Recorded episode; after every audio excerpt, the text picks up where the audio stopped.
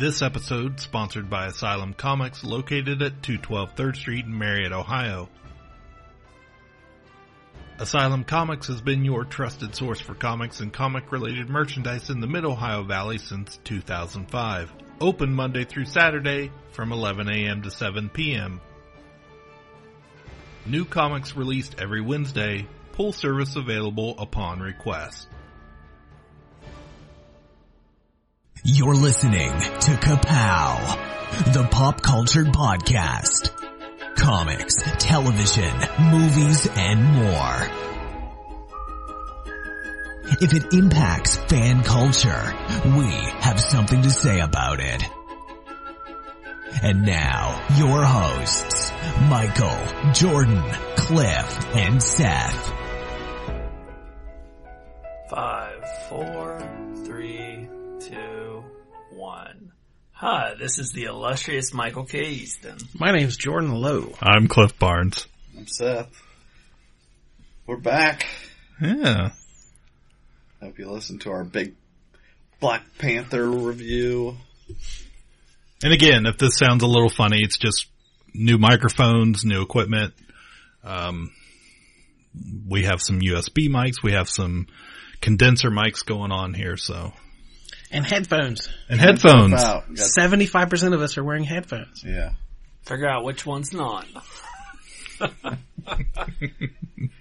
So what else is going on this week?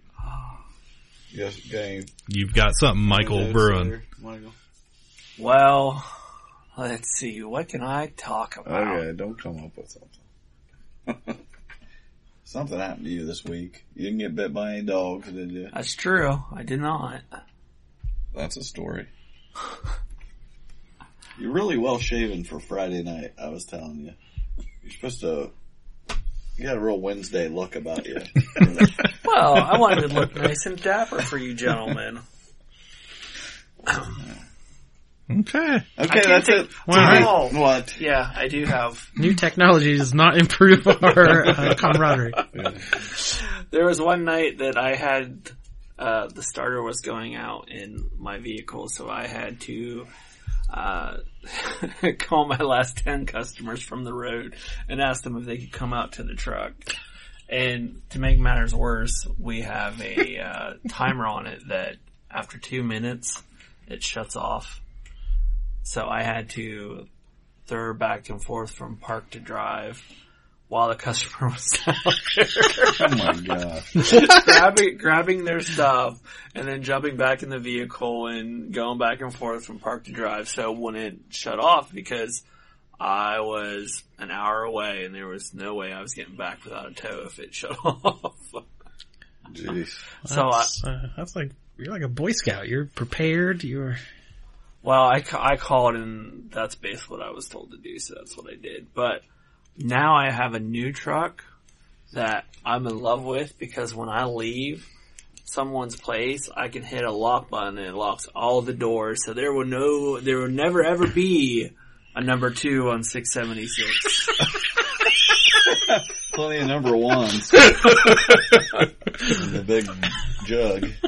So if you go off the road and wreck, nobody will be able to get in to save you, but you could live yep. for weeks. Exactly. What's in there. That's good. Can you get to the back of the truck from the cab? Well, if I'm trapped in it, I'll figure a way out. But there isn't like a door or something. No. Hmm. I want to see you shimmy your way into the, yeah. into the refrigerated part. All right. As exciting as that was. Yeah. Let's do some T V.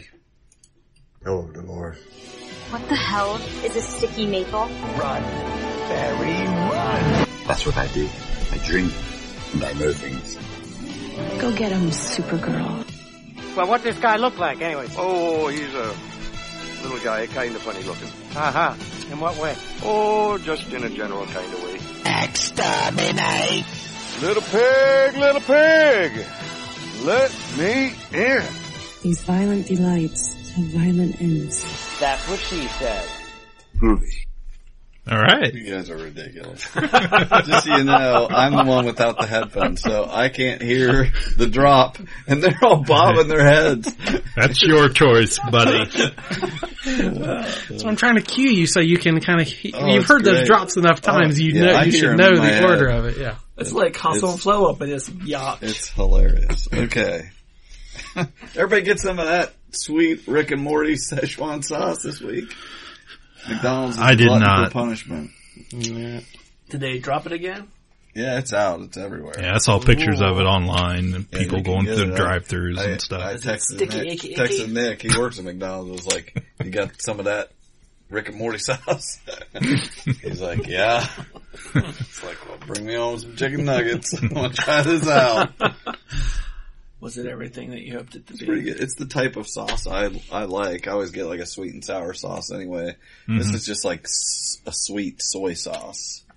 You know, I don't remember it. I don't, I don't remember when Mulan came does. Out that it was anything, but uh, it's it's it's all right. Hmm. I liked it. Is it out for a limited time or is this it, a permanent I, I thing? I have no idea. Yeah, okay. I don't know all the details. Wait till the uh, wait till the excitement wears off and nobody yeah. cares anymore, and it'll yeah. slip away again. I just want to see what Rick and Morty will like, like, oh, look what we did. What can we they do next? They actually did change the timeline.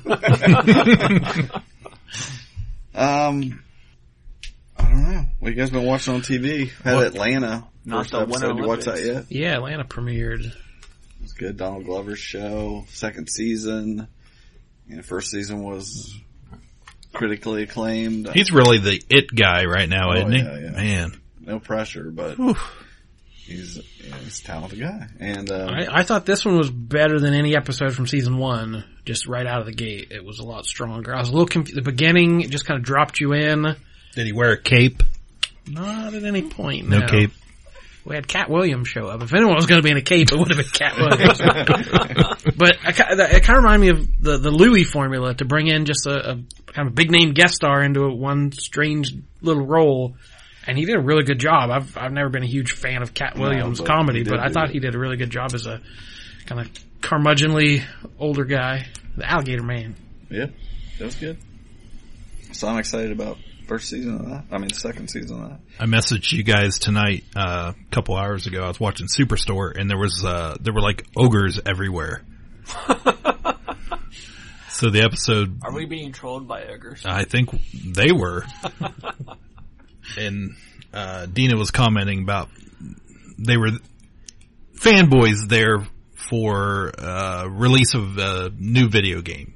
I can't remember the name of it. I Some can't made either. Up video yeah. game, the third one of it. And Dina kept commenting on the uh, stench. Yeah, I missed the beginning, and when I turned it on, it was when she was spraying the air spray, like gallons of it.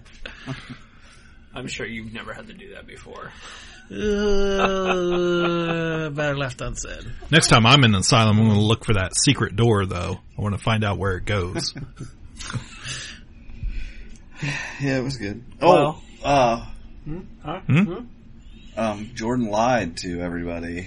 Uh, I've been found out. What? Yeah. When he posted one of the previous episodes saying he was never going to talk about Big Brother again, he didn't know I was going to bring it up. I don't have to talk. Did did you finish it? I barely started. Yeah. I watched enough to get a taste of it, but I I I, I looked up who won, so okay. Yeah. Gosh, I can't even remember who won. Well, that to me was kind of the oh, I am a liar. That like I don't I don't know that the person who won was the best game player or the the, the strongest competitor. It was just kind of she flew under the radar. And just kind of happened to get to the end. Is that a, does that happen a lot? Yeah, yeah. She was she just was nice it. And got a nice. She was voted as the nice person. Yeah. She didn't really float her way, which there's a lot of people who criticize floaters that don't really make a stand or aren't in a real alliance. Well, that's um, what happens when you, number two on the highway. That's right. But she she was in an alliance with Ross. And but if it, she just won like the last challenge and is immune for the last time you're kicked out, then you just kind of t- get yeah, into. They the, didn't like I've said before. This isn't the way they normally play it. And the way, last person to win that challenge was very powerful to who they evicted and things. But the main thing was what I was complaining about when we talked about before was there was no sequester, so everybody got to see what was going on, and Ross make a bunch of excuses about, you know, why he did what he did and not own his game, and so they were, this is a super, as bitter a jury as I've ever seen, so. Wow. De- yeah, so they definitely, uh, that bit him. He was the best player. She did, she w- was fine. She managed to do basically what he, r- ride his coattails, and everyone got along with mm-hmm. her, so. So who actually won? Uh, Marissa Winokur, I, th- I want to say. Broad- she was Broadway a, actress. Yeah, oh. Hairspray and stuff. She won a mm. Tony in the early two thousands, is kind of her claim to fame. She was in, what was her show? A big show recently. Oh, she was on Crashing a couple episodes ago. Oh, okay. Um, just in a bit part. But she's, anyway, she was nice enough that everybody got along with her, so that they just, really, they just, it was a vote against him, not for her. But what I did take from it good was, one, it it was it was a hit. Um, yeah, a lot of people watched mm-hmm. it. Not that there was anything else on. That's kind of the point what we're saying here. But she, uh, but what I did like about, they found out this shorter format works. You don't necessarily have to have people in there for three months for this to work. Not I hope I hope they still do that. This was summer. One month, three weeks, three weeks. But they. Three months in the summer, I still like that with, you know, civilians, mm-hmm. but they've had over the years some really good players, and they've been taught, they had an all-stars in season seven, and this coming summer is going to be season twenty. So they're really due to have an all-star season again. They've brought people back over the years, but they need to have a bunch of winners play against each other. So when it's on for three months, is it on, how often is it on? Because this Celebrity was on almost every night of the week. Right. This it's only it's on three nights a week. Okay. And and like this, there's also a uh, if you have the Pop Channel, which you do if you have Dish. They play every night. Yeah, they were, the, they the uncensored. Yeah, it's three people. hours live. Yeah. After dark. Yeah. It's it's it's three hours live. I mean, you watch them just sitting around at night talking. Under a blanket, whispering. Yeah. And, you know, I would Is buzz. That all they're doing under the blanket? Yes.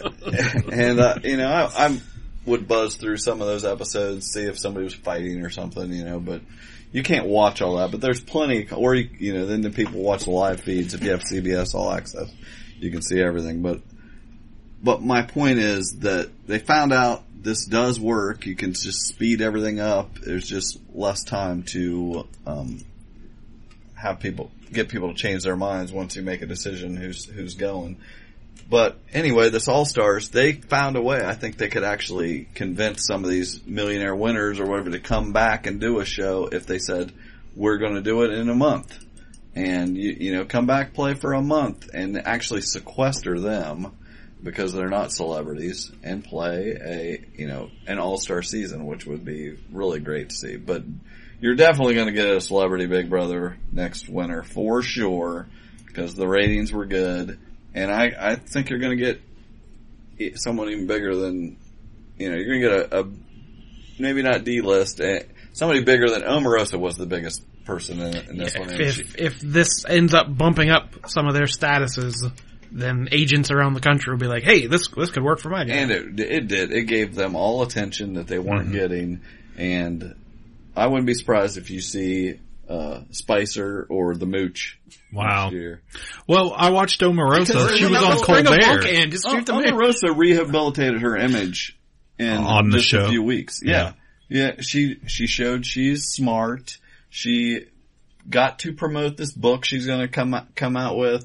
It did nothing but good for her. Mm-hmm. So everybody's going to want to do that. Yeah, I watched her on Colbert the other night, and um, and he was asking her some fairly serious questions. That was a painful interview. She it, she didn't want to talk yeah, about she, anything serious. Yeah, yeah. I it, can't stand her, but I res- I I respect her manipulation of the press, and and she manipulated she manipulated these people well in the house, and she, does, you know, she knows how to sell herself. Mm-hmm. But Seth, anyway, Seth, that's Seth, that's our own Omarosa. That's right. right I but I think that uh, overall, it was a success. It wasn't what I like. Is this the first time they've had celebrities on there? Uh, in America. Oh, okay. Well, they had, uh, I think, yeah, real, real e- e- qualifying celebrities. They had, um, like, what's her name? Ariana Grande's brother. There was a YouTube star on there. And Victor Grande? Frankie. Oh, Frankie Grande. But, uh, I mean, yeah, there, there's going to be more. I don't like when they go celebrity. This is just like the celebrity. I'll take a grande latte.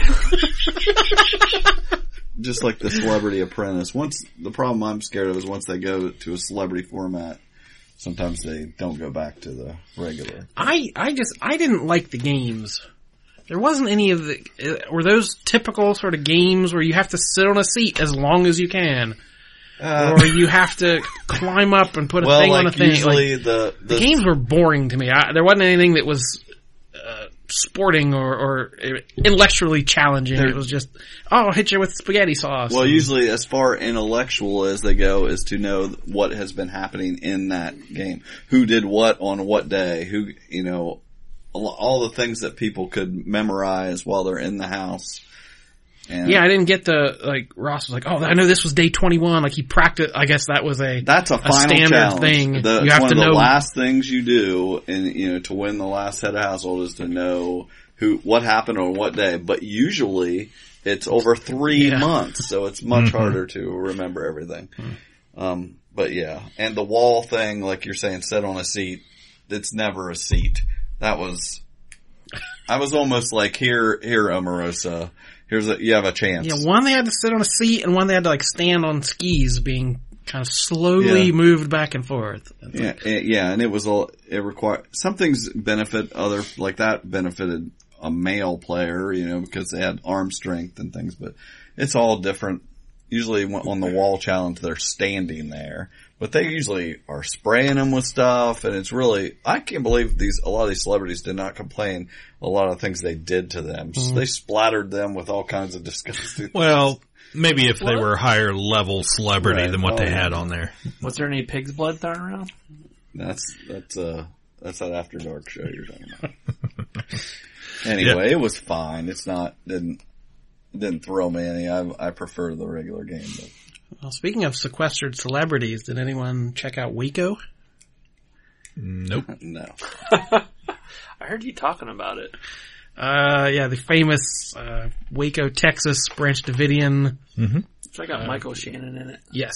So it was a six-episode series on the the Paramount Network, which used to be Spike, and this is kind of their first big prestige drama, which we talked about Yellowstone coming up soon. Yeah, with old Kevin, Kevin Costner, Costner, right. So this Waco had Michael Shannon, uh, Taylor Kitsch, who played Gambit in the Wolverine movie and was on Friday Night Lights, and Melissa Benoist from Supergirl, and a Culkin, Rory Culkin, I believe. Rory? Rory Culkin, yeah. So From it, Scott Pilgrim. Kieran. That the right one? That's Kieran. That's Kieran Culkin. So it's even a, it's a lesser Nightling. Culkin. Oh my goodness. It was interesting. It, it might be, I said, it's just six episodes. It might be worth a good binge watch on a weekend. It started out at, at Ruby Ridge, the famous, uh, the, you know, the A T F blunder in Idaho where some people got right. killed in a standoff. And it, it started you off there to set up why the A T F was so worried about what was going on there. They didn't want a second black eye, mm-hmm. and it ended up being way worse than Ruby Ridge. Yeah, I just saw an ad today for a upcoming P B S documentary called, I believe, Waco, and their small commercial was focused on Timothy McVeigh, mm. the Oklahoma City bomber, and as he had showed up in Waco with all these people, because it attracted people, right. and there was this hillside apparently far enough away that Um, with like a telescope they, they had set up and they could see kind of what was happening a little, they could see the building, but he was, he shows up out of curiosity with all selling bumper stickers and stuff to people, all these crazy people. So yeah, this lasted like fifty days. It was on T V. I remember, you know, it was on T V every night, live footage. Yeah. Looking, oh, are they going to come out today or not? And this, we're in that moment now of the O J movie and Tonya Harding, where we're reliving all these classic, mm-hmm. you know, scandals from, from the eighties and nineties. Right. Yeah. So this, and it did the thing after every episode. It's like, for more on the story, go to paramount network dot com. And they had like little documentaries like that, mm. the actual facts behind it. So they put a lot of work into it. It was, uh, you know, high quality actors, a, a decent, a decent thing. It drug a little. I was waiting for, you know, get the tanks in there. I, I want to know, cause I want to know what happens. And it, it ended way too soon, cause I wanted to know more of the aftermath. Yeah. Cause it just basically ended with the fire and a lot of deaths. And they, they, they show them in a courtroom for maybe two minutes. So I was more curious what happened to all these people afterwards, and we didn't get that. Maybe I got to go to the website to find that out. Check out the P B S doc. Um, but it also, it, it's, it was based on the books, uh, the guy Culkin played, uh, Thibodeau, wrote a book as a survivor of Waco, and Michael Shannon's character, Gary Nesner, wrote a book. He was the F B I uh, negotiator, and he wrote a book about his time. So both those characters were portrayed as more heroic, and like they, they always did the right thing, where maybe the A T F is trying to cover something up. Michael Shannon's character wasn't going to expose it. So I don't know how true of the story we got. And I didn't realize that there was such a cover-up, that they, they still haven't, the official story is that it was a suicide and they started the fire and wanted to die. But the people who survived said, no, we had no intention of killing ourselves. They started the fire and killed women and children by the dozens. So it's still up in the air. I didn't realize there was still the controversy around it. So it was interesting, a bit of modern history I hadn't thought much about lately, so. And we don't have any Star Wars news this week, but I want to throw this in real quick. Um, the next to last episode of Rebels is, Star Wars Rebels has aired, and it, that Star Wars community kind of lost its mind. They've introduced time travel into the Star Wars universe. What? It's crazy. Um, a lot of people are really against this. So it's, they're, I'm on board. Yeah, there's I'm a, listening. there's a gate. And a Stargate. You can, you, yeah, kind, it kind of looks that way. Um, it involves like the Loth Wolves from Lothal, which the right, story is course. mainly taking place. What? I, you say that as of like, right, Loth Wolves. You guys right. know. You watch the show. Um, but yeah, they kind of use the Force to open this world within worlds, and they're well, able people to. People complain that Princess Leia could scoot eight feet with the Force. Yeah, exactly. And time travels, A-okay. Yeah, now we're, it's very timey-wimey, wibbly-wobbly. um, but they go through this gate into this world within worlds, and Ezra actually goes, um, is able to see two, from two years ago, the point where Ahsoka Tano from, who was, you know, kind of the breakout stars of the Clone Wars series, where she's fighting Darth Vader, her old master, and realizes it's really Anakin. And as before the Jedi temple crumbles, trapping her inside, he pulls her out into the gate. So Ahsoka lives, huh. but then, spo- uh, spoilers because of Larry, Um, he, she's not able, Palpatine shows up, and Palpatine is trying to race through the gate, um, and he's like shooting like fire at her. Wait for me. Yeah. Fire, fire, fire. And, uh, they split up, and Ezra ends up. Good, good. Hold the door. Ezra Bridger. That's how he says it. Um, but they split up, and Ezra ends up back with the survivors. So far, what's, what are the survivors of Rebels crew, and Ahsoka doesn't. So that was the big Star Wars Rebels news issue this week. It's, it's pretty cool. I, check it out. That's, yeah. I feel like there's too much that I haven't seen that, like. Yeah, it'd be a really hard jumping on point the uh, next yeah, to last episode. I'd rather you just, I thank Larry. Yep. And Dave Filoni. Just tell me every week what happened. I just remember I, I think I watched maybe season one or yeah. half of it, and was like telling you guys how great it was, and then I that was it. I, mean, I watched a couple episodes. It's a while back. It just didn't. A lot of people don't like the series because sometimes it feels like they build up and build up and build up, and nothing ever happens. Mm. But I mean, I kind of get it. A prequel, you're kind of limited what what you can do. Exactly. You have a end point where we know it's going to reach. Um, it's very, you know, a lot the same way Rogue One was. Um, but yeah, a lot of Star Wars fans are like, oh, nothing ever happens. Nothing ever happens. Clone Wars was better. Well, we, we have a very small spot in time that this four seasons is taking place right before, uh, Rogue, we're getting into that Rogue One territory. So anyways. Well, I partook and watched Cliff's favorite show of all time, The Deuce. I thought he was going to say The Office. I watched the uh, first episode, and I kind of just wanted to take a long walk off a short pier. That was pretty depressing. Yeah, James Franco, he'll do that to you. Double your Franco, you gotta. And poor Maggie. Whew. That's all I'm gonna say. It was a it was a pretty good first season. Does it get better? I mean, it's no. Not, it is that type is of show. Is it that dreary? It's the whole a dark entire... show, but I thought it was pretty good. Okay. I'm I'm curious to see the second season. Well, our probably biggest genre show this week was the return of Walking Dead.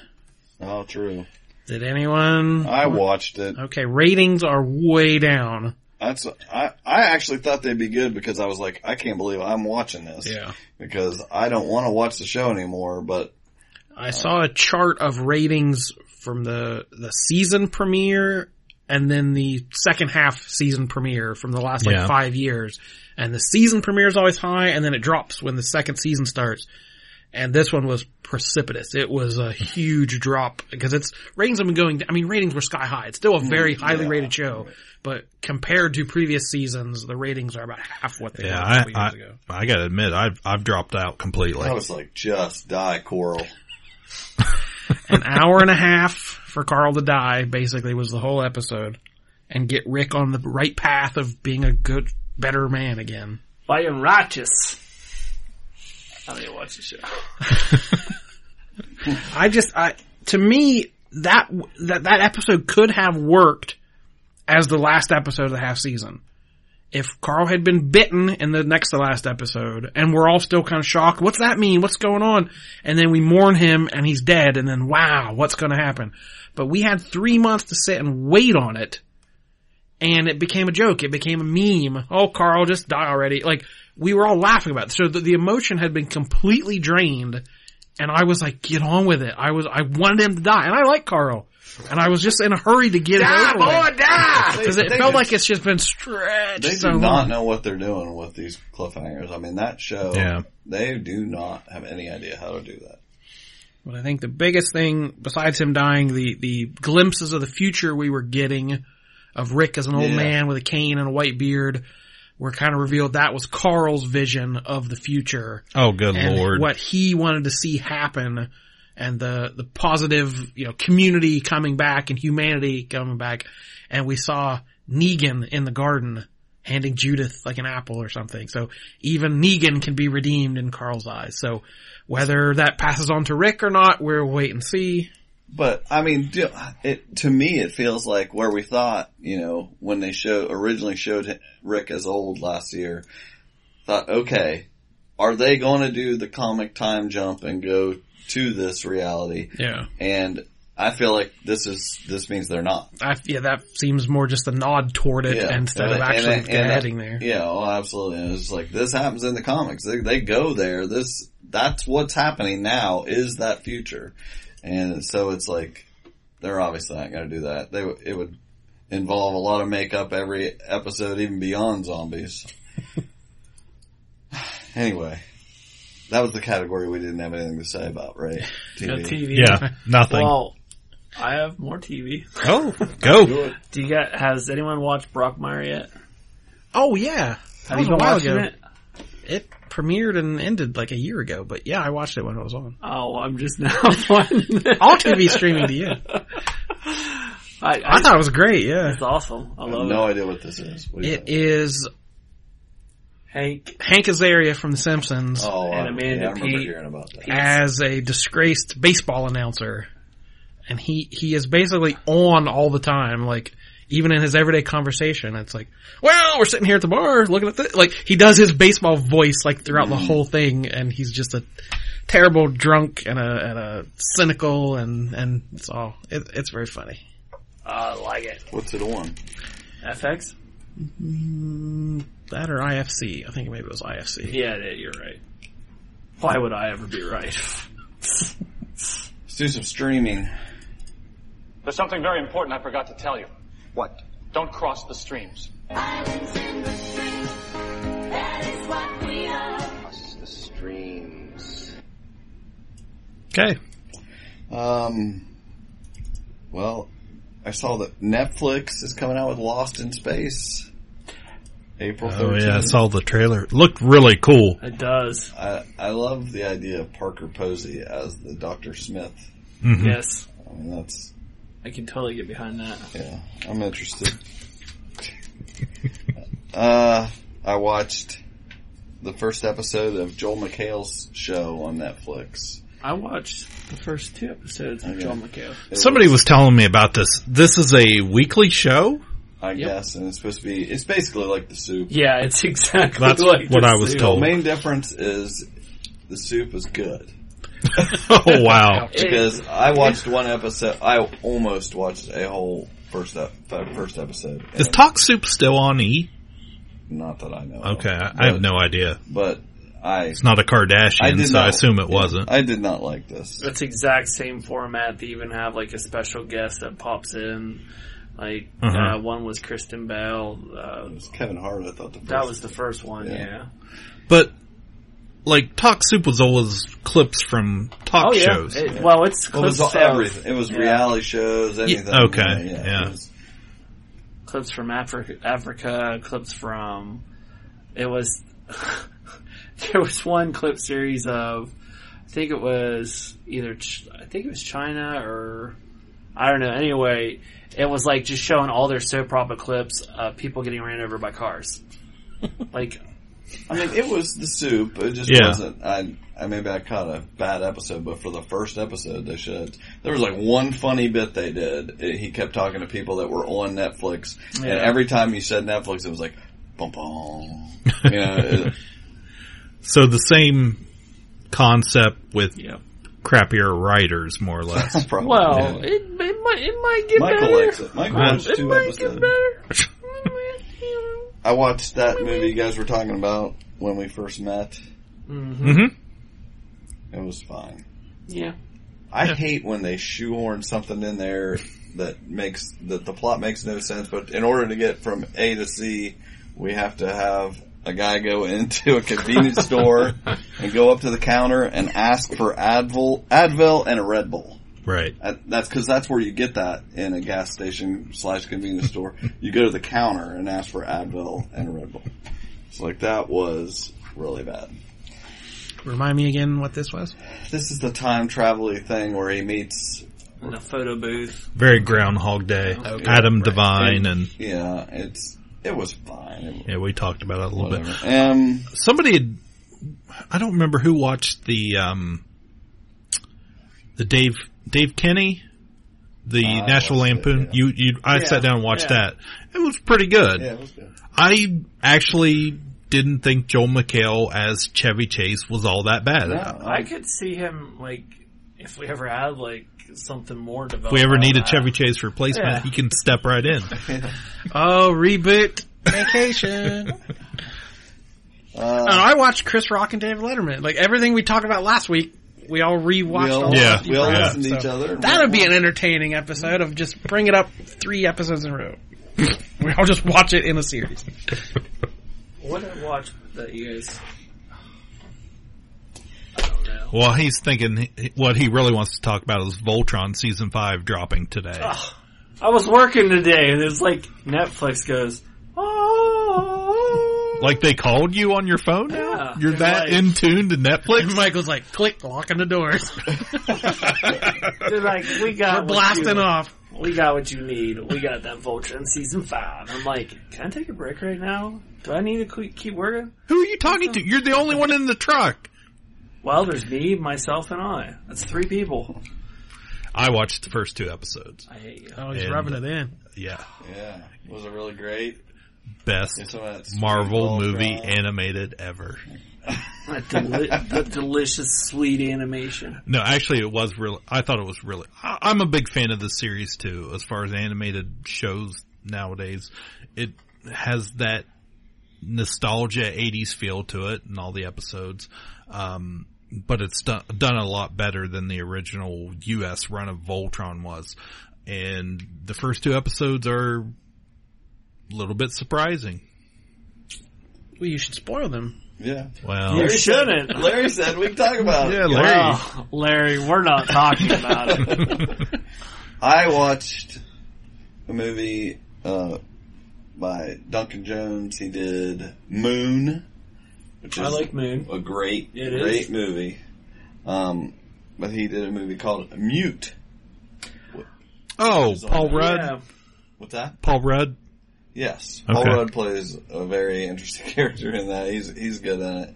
He's about the only thing good about it. I mm. I hated this movie, so bad. It's getting mixed reviews. You'll probably love it.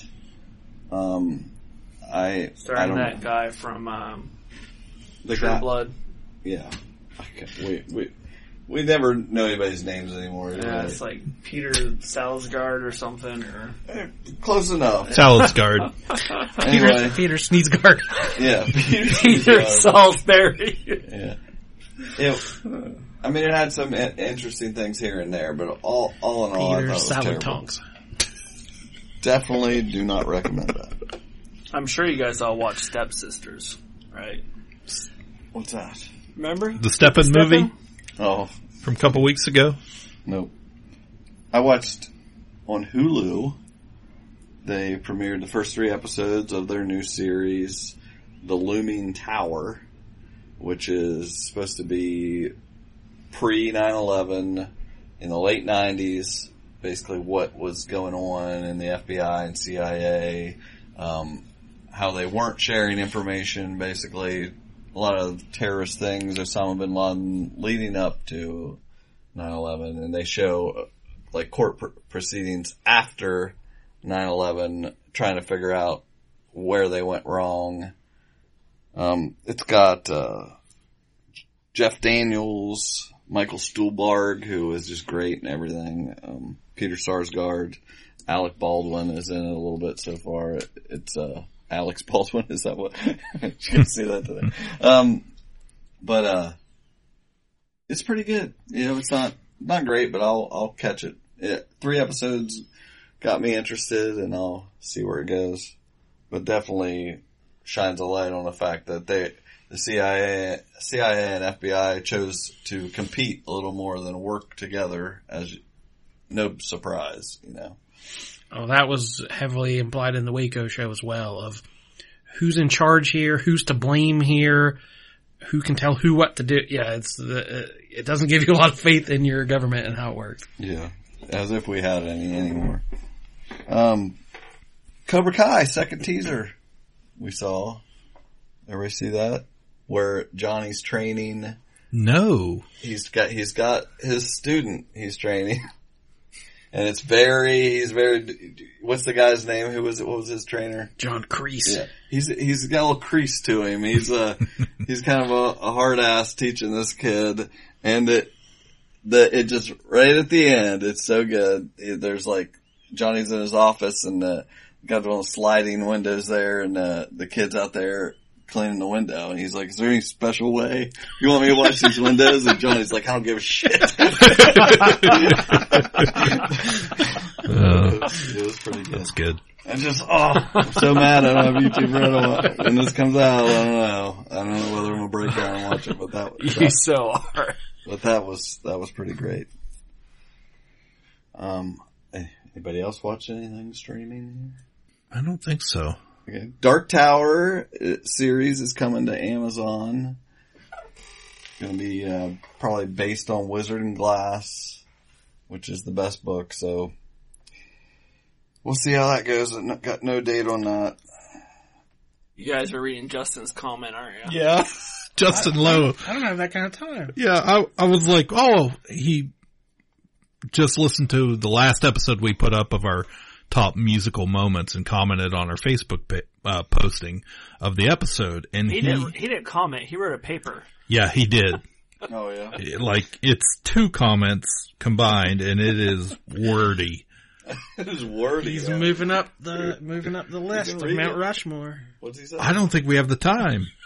Well, like, was it positive or it's no? positive. Basically, he, he just listened to the episode, and um, something about Mohicans in there. No, he he has a he has a whole new list. Oh my gosh! And yeah. and none of our stuff's on there, probably. I don't think so. We had some pretty obscure things we were discussing, but hey, it's our list. It is uh, highly detailed. You should let Mister Good, I can't wait to read it. Here, you want to read some of it? He can be the voice. Okay, worked on this all afternoon. Editorial. He sometimes has free time at his job, so. I don't think I repeated any from your lists. In the category of Disney, we'll go with Out There from Hunchback, I See the Light from Tangled, and Remember Me from Coco. It's a great song. The first song. Two stopped me in my tracks when they played on a fireworks thing, and if you can make it through the end of Coco with dry eyes, you're a better man than me. In the world of straight musicals, I don't think that's a thing, we'll go with Ease On Down the Road from The Wiz. It's the only song anybody remembers. Suddenly Seymour from Little Shop of Horrors, because how does such a huge voice come out of a squeaky Ellen Green? The last song, including Don't You Forget About Me from Pitch Perfect, When Becca Lets Jesse Know She Likes Him, Get That Fist Up, and two from the same author, Blame Canada from the South Park movie, where we learn that Trey can write an honest-to-goodness Broadway show years before Book of Mormon. And That's All I'm Asking For, from Cannibal the Musical. Go watch it. It's cheesy and film schooly, but you'll laugh. That was comment number one. Take a breath. Yeah. Comment number two. In the non-musical category, Everything is Awesome from the Lego Movie. Perfectly sets the tone for that character and movie.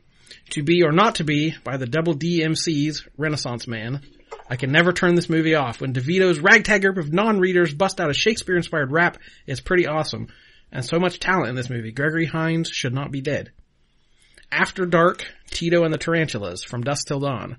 Three words, Salma Hayek, Snake Dance. I almost had that on my list. Yeah. And absolutely crucial to the plot, because it's the end of this song when that movie goes from being a rather conventional crime flick to being something else altogether. Finally, We All Die Young from Rockstar. This is the song that Mark Wahlberg, man, there's a lot of Wahlberg movies on these lists, auditions for Steel Dragon. He whiffs on the beginning of it twice in front of his musical idols, but then he gets his mind right and blows it out of the water. Imagine what it would be like singing to a band song. Imagine what it would be like singing a band song to them. I remember that scene. Wow. Heck of a comment. Yeah. That's a pretty good movie, actually. He, he brought it. See, kids, when you comment, we read them. Yeah, well, does that bring us to movies? Or are we jumping? Well, one more thing streaming, streaming I want to say. I'm going to reveal that I watched the series Queer Eye. Do you guys remember the original series? No, you just remind me of something that you watched. But, um, there was the old series Queer Eye for the straight guy. How many long ago? This is at least a decade ago. Yeah. Wow. Carson Kressley is the only name I remember. Probably. He's the one that walked. Uh, there's the guy that was on. Um, some had some food show on the Food Network, and then anyway, I don't know. They have a whole new group of guys, and I kept seeing people. Is this an Netflix show also? Yes, I yeah. just told Christy if you watch it, she'd like it. Um, it would. They have a new cast of guys, five new guys. There, if you never watched the show, it was a they find some straight guy who basically is just in a rut. Um, doesn't aren't ha- we, aren't we all? Yeah, exactly. I'm, in, I'm, I'm very well groomed. We're in a groove. yeah, yeah. But it, but they come in and they they they each have a specialty. One guy does, you know, cleans up the hair and stuff. One guy uh redecorates his where he lives. Somebody, you know, is just uh, fixes his clothing style and things like that. Anyway. Um, I kept hearing good things about it, and I, I was like, I'll check it out. I didn't really watch much of the original series, but I'll, I'll see this. They, it's just so heartwarming. There's like eight episodes on there, and they take these guys and, you know, that are really rough around the edges, some of them, but these guys come in and just treat them so well that they just, it's just a love fest, really is what it is. And I, I just burnt through these episodes. I absolutely enjoyed them. And mm-hmm. yeah, I just, I can't imagine someone not, you know, getting something out of it. It was just really good. It had so much goodness to it. You know, you could just you fall in love with these guys, just how nice they are, and changing, you know, some of the outlooks that these people have. There might, I mean, you know, some rednecky characters that they have to deal with, but they're so, they treat them so well that they really bring them around.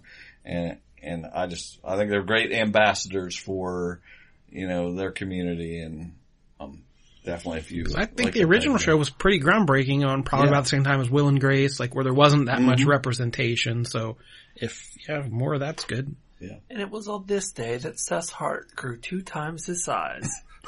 Yeah, I think this was the only thing you watched this week you actually liked. That's good. Yeah, well, good. You're, I don't know where it's going. Anyway, uh, streaming my guilty pleasure show that is back on. No, it's not Blood Drive. Um, is unreal. Like, I love this show. There's no reason why I should love this show, but I love it. It's on Lifetime or something. Yeah, it's on Lifetime.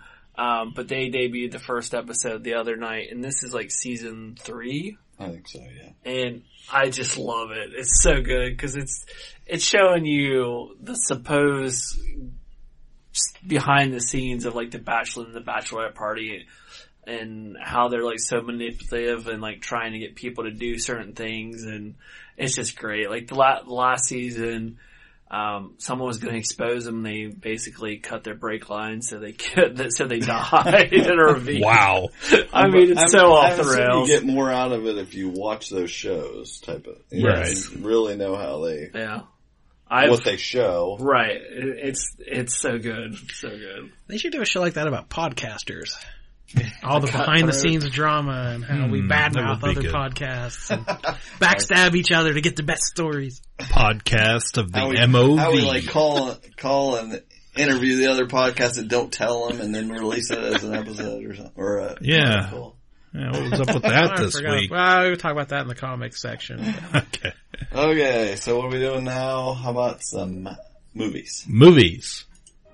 Save Martha! Puny God. I'm just a kid from Brooklyn. I'm Batman. Kneel before Zod! On the roof! You said it yourself, bitch. We're the Guardians of the Galaxy. So what's it gonna be, huh? Long sullen silence? Or mean comment? Go on. You got me in a box here. Ha, ha, ha, ha. So Robert Downey Junior made a tweet this week. About a donut? About a donut. No, he, uh, he, he's, he likes he was tweeting to Marvel. He, he's like really excited to see Infinity War. He said, "Hey Marvel, uh, can I see it early?" And they tweeted back, "Sure, that sounds like a great idea." And then, yeah, this wasn't put on at all. This wasn't a publicity stunt. It's all natural. Anyway, so they are releasing Infinity War a week early, April twenty-seventh, and this is crazy. Like, how about I, that? Yeah, I didn't read anything about this. So what? What do we know? Why or what the repercussions are? Well, I, I mean, I, I have theory. I would say. Was there anything big coming out that weekend? That's no. Marvel's weekend every year. That's Free Comic well, Day I mean, weekend. The week before, like by neither. Okay. Uh, nothing that would compete with this at all. It's got, you know, either, it doesn't matter what week it comes out, it's going to make. Well, Solo's at the end of the month, correct? The, yeah. Th- they're moving back away from Solo and Deadpool. So they just want another week of making. Domination. Me, me and the big boy on the block. Mm-hmm. The only thing I, w- I, my instant reaction was, this is tradition. I, I texted you guys about it. Uh, You know, the last several years, you know, we've had Free Comic Book Day was when the big Marvel movie came out. So I don't know what if that For what, even matters. Over a decade now? No, mm-hmm. not quite that long, but a long. Think, it's been several years. Yeah. But d- does that matter, Jordan? It makes my life easier because I always have to hurry up and see. I'm always in heavy preparation for Free Comic Day, and I have to make time to go out and see it. Yeah. So. I imagine if you don't, you get spoiled for it that weekend. Because that's everyone wants to talk about it that Saturday for sure. Right. Anyway, it's fine with me. I'm re- I want to see it sooner, and I'm off the weekend before. But Michael, you shared the updated list. This shifted everything Disney related for the next how many years? What are we? And oddly enough, I got that from bleeding cool dot com. Yeah. They, well, Marvel released their schedule is a bunch of dates for movies you don't even know what they right. are. But they've added a few to it also. Yeah. Yeah. So. Like. I think there was six uh, Marvel movies yet to be titled. Mm-hmm. Yeah, and I, I saw a whole bunch of stuff online about people speculating what which movies they were going to be, what characters, that type of thing. Yeah. So that's great news. Yeah, I'm excited. Um, speaking of Disney, real quick, um, Bob Iger just out of the blue the other day announced for um, Disneyland Paris. I almost said Euro Disney. Disneyland Paris is... Difference? What a faux pas that would have been. I know. He'd have looked so foolish. We would have been pointing and laughing at him. Euro Disney. Euro Disney was the original name of right. Disneyland Paris. So, no, if you didn't know. It was originally named that, now they call it Disneyland Paris? Yes. Why? They just... It wasn't a big success when it opened. I think it opened in ninety-two. And it didn't go over gangbusters at first, and they've done a lot of revamping. Well, Bob Iger has come out and basically announced a huge expansion of lands for Marvel, Star Wars, and Frozen, all in that, just in that park. So again, this is just how Disney takes over the world. Yeah, we warned you. uh, Josh, Joss Whedon, left back girl. I don't know whether they... Well, did you guys see the something about Zack Snyder tweeting about shaving, or there was some kind of... He was making fun of... Yeah, I saw some headline, but I didn't, yeah. I didn't read into it. So I don't know what to make of that. Uh, it sounds like that movie's on the back burner now. I'd say so. But, but why? He was, he was the only one a, pushing it. That's a movie was, that excites me. I would love to he was to supposed to come in and make Justice League... financially successful, and since that did not work, he's out. Because because that's the problem. That is the biggest problem with D C is they can't figure out what they're doing. Like mm-hmm. you got Wonder Woman that's freaking amazing, and then you got the next movie that's not so great, and they're just immediately like, "Oh, you're fired!" Like they can't figure anything out. I don't well, know, but I, I think it's a great chance to get a lady director to maybe direct Batgirl. Yeah, yeah, that would make sense. Uh, also, speaking of D C, we had our first real glance, glance, glance. Gl- glimpse of Zachary Levi's Shazam costume. I dig it. It looks more authentically like towards the original than I expected from what we could see. Yeah. I mean, his glutes were mighty impressive. It's bright. It's big. The, what I was most impressed with from what I saw was it had more of the authentic Captain Marvel cape. Mm-hmm. Yeah, it, it looked seems like very padded. It seemed yeah, very, yeah, very. Yeah, I was like, ew. And like, it kind of, well, it kind of looked a bit like um, it reminded me of Meter Man. Look like Hans and Franz. That's more like it. Yeah. Yeah. No, the the probably the most intelligent comment I read online was somebody said, "Look, Billy Batson is a twelve-year-old boy. This is what a twelve-year-old boy would imagine a superhero to look like." And if that's the tone of it, I'm all for it. Yeah, yeah. Absolutely. I, I, that makes sense. Yeah, we're talking about like the big red cheese here. So that's what I want it to just be like lighthearted and happy like, and fun. Yeah, like, yeah. Is that is that superheroes aren't is that a, is that a superior name to Shazam the Big Red Cheese? Yes. that's, yeah, that's a that's what Doctor Sylvania calls them, yeah. The Big Red Cheese. Sylvania, is that right? That's a T V manufacturer. It's a light bulb. Obviously, the lights went off in my head. Doctor Savannah or Savannah. Yeah. See, you don't even know. Kristen go, Wiig. Go crawl back in your hole. Yeah, we know she's going to be the villain in Wonder Woman. He's angry about it. What the hell is the matter with you? We don't have all night. Okay, moving on then. No. Actually, I was surprised about that announcement. Well, it's not. It's not sure official yet. Yeah. Yeah. They just are in talks. I would like to see her in a serious role. Like, the only thing I can think of that was somewhat close was Skeleton Twins, I think it's. Mm. Oh, yeah. That was a weird one. That was a weird movie. Her, I could see that being like, oh, she's the nerdy, uh, what, uh, Che- Cheetah, we're talking. Yeah. Yeah. Barbara. Uh, I don't know. Something. I can see her being like glasses and a lab coat, and like she's kind of, and then she turns into Cheetah and because Unleashed, like I can see her doing that sort of role. Yeah, oh, absolutely. That, yeah, that makes sense. I think she could do it. We'll see. And it'll all be special effects anyway. So yeah. Yeah. If Kelsey Grammer can run around as the Beast, then Kristen Wiig could could be Cheetah. Uh, they did ha- officially cast now for the Tarantino movie that comes out next August. Nineteen of twenty nineteen, mm-hmm. his ninth movie. Um, it's got a title, if I can find it. Actually, no, it's like something I honestly can't find the title.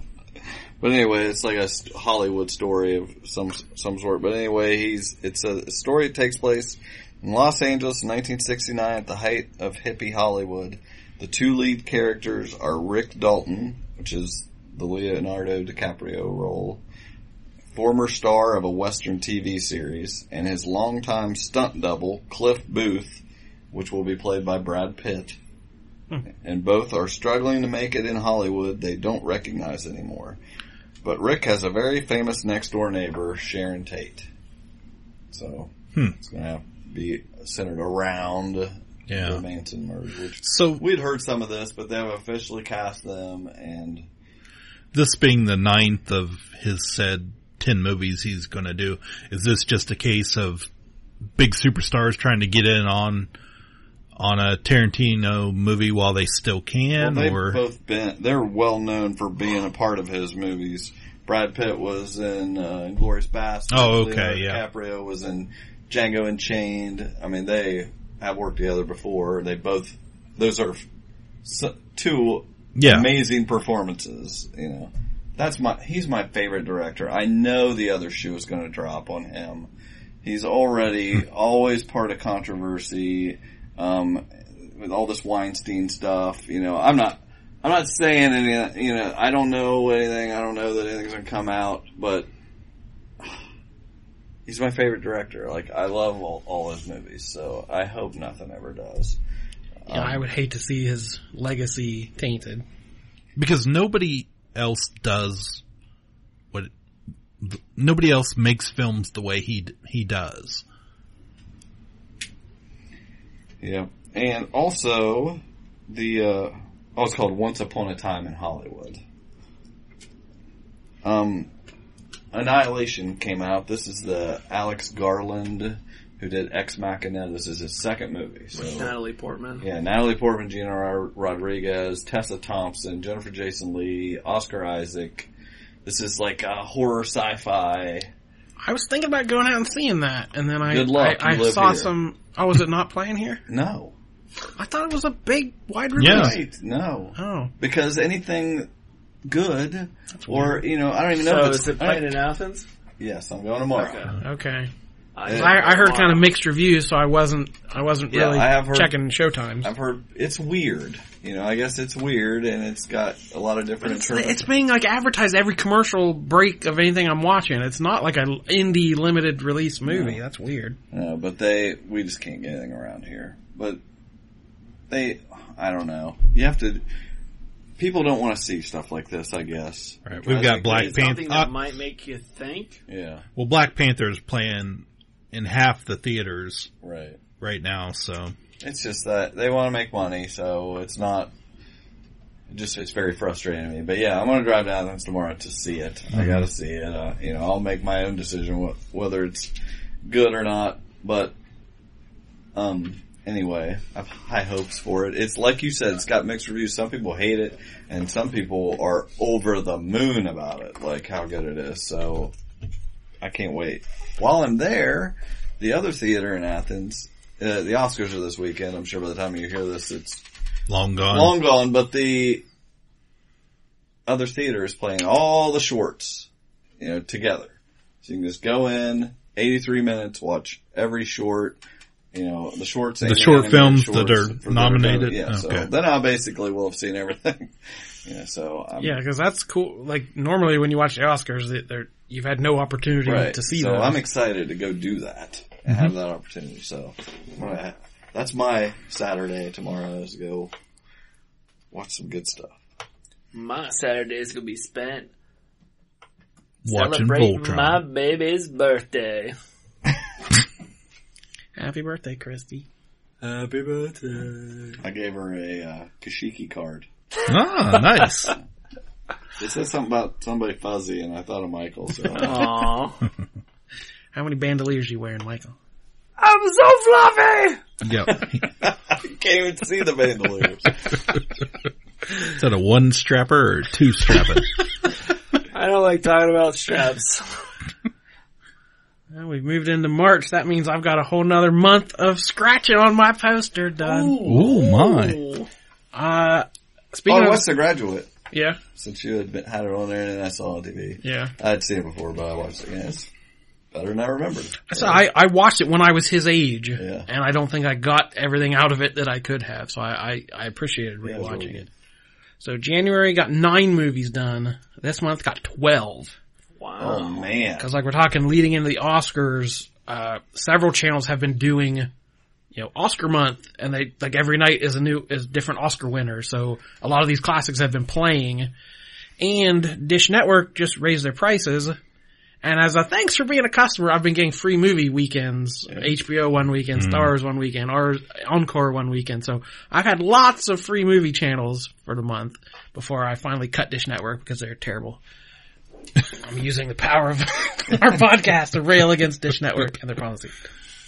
Uh, yeah, so twelve movies this month, starting with The Sixth Sense. Now, wait. Yes. I've done the math now. Okay. That leaves two free months for you to straight up rollerblade. Nice. So, nice. So pick your months that are warm. They're coming up soon, I'm oh, sure. Man. Because I'm ready. That'd be great. All right, Snow White and the Seven Dwarfs. Yep. Which that was Super Bowl Sunday. Got my fix of that after the game. And I think that's the last Disney movie on the list. So, Cliff, you oh. can tune out from these sections from now on. D- does Snow White, did her voice irritate you?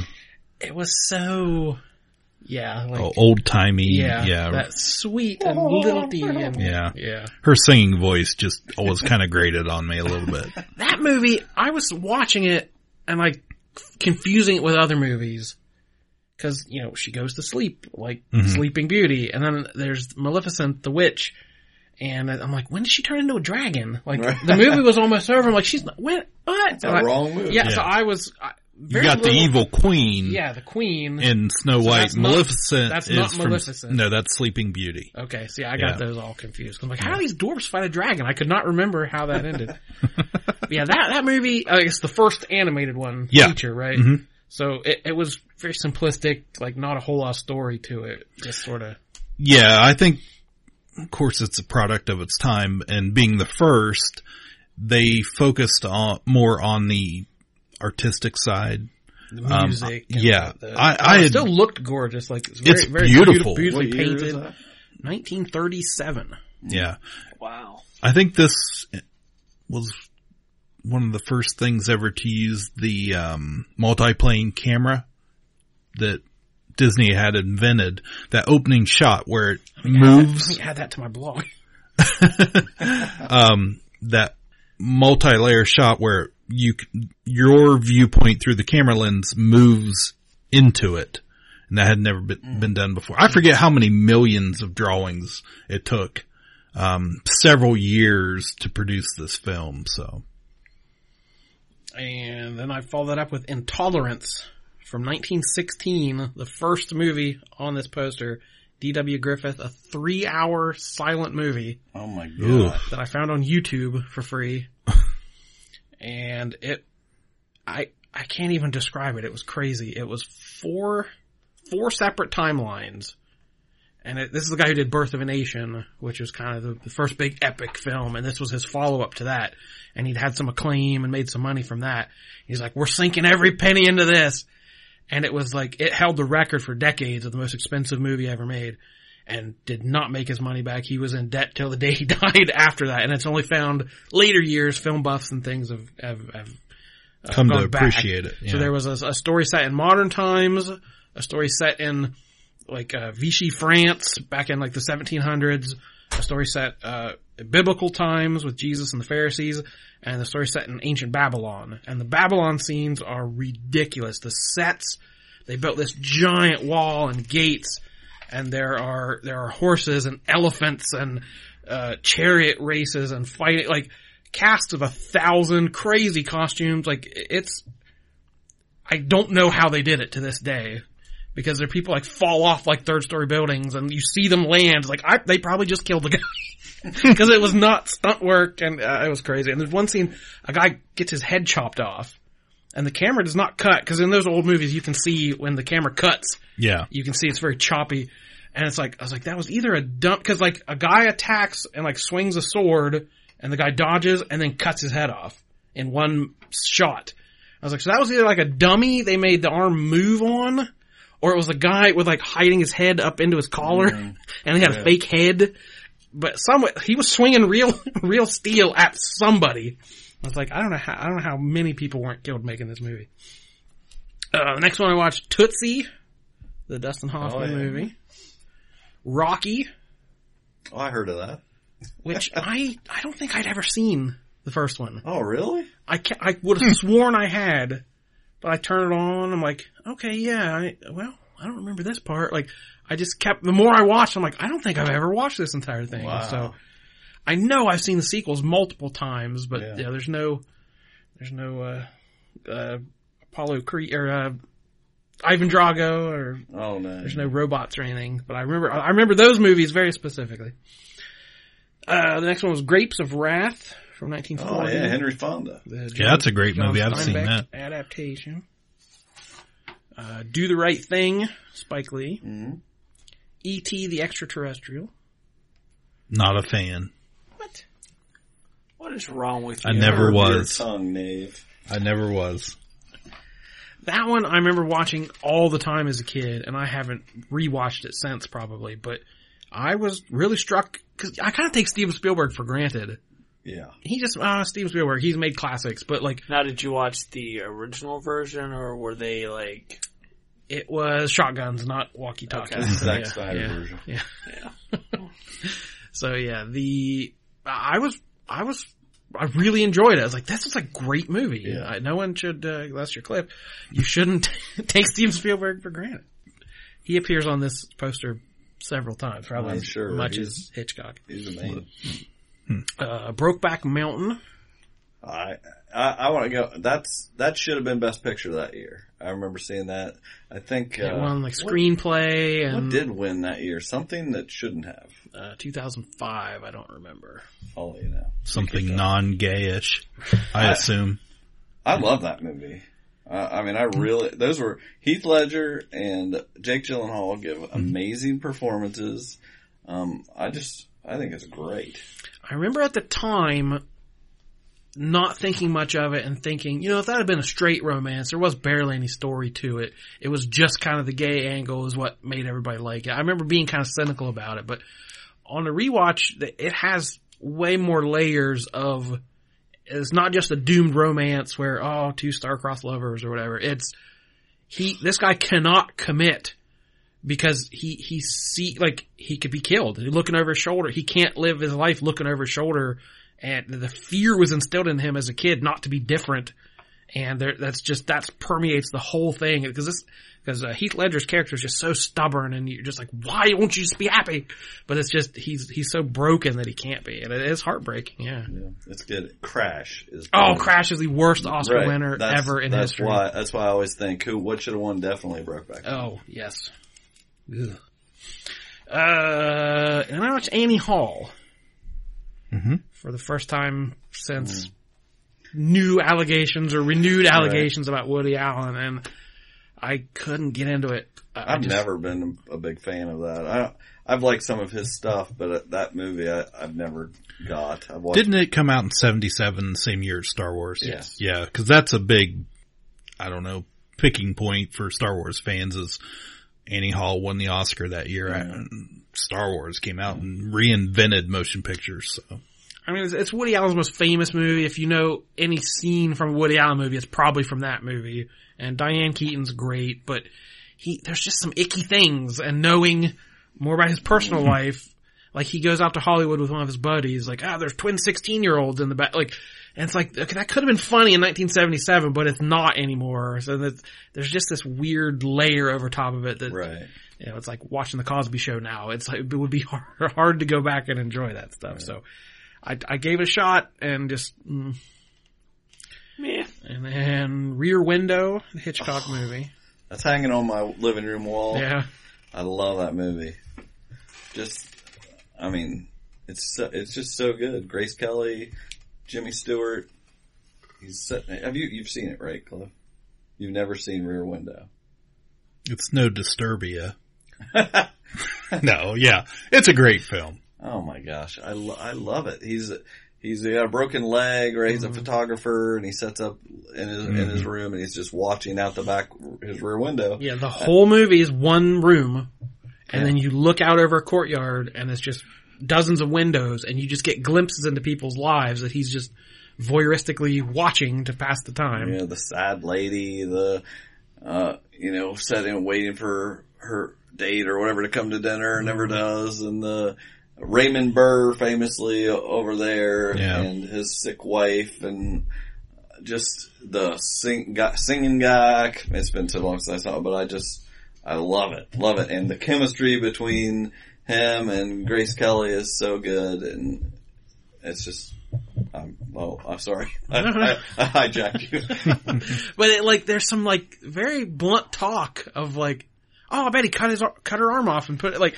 It's like I can't imagine in nineteen fifty-four that that was like. I'm sure that was so shocking. This very blunt talk mm. about murder and bloodshed. It was played very comedically, but yeah, it was, it was excellent.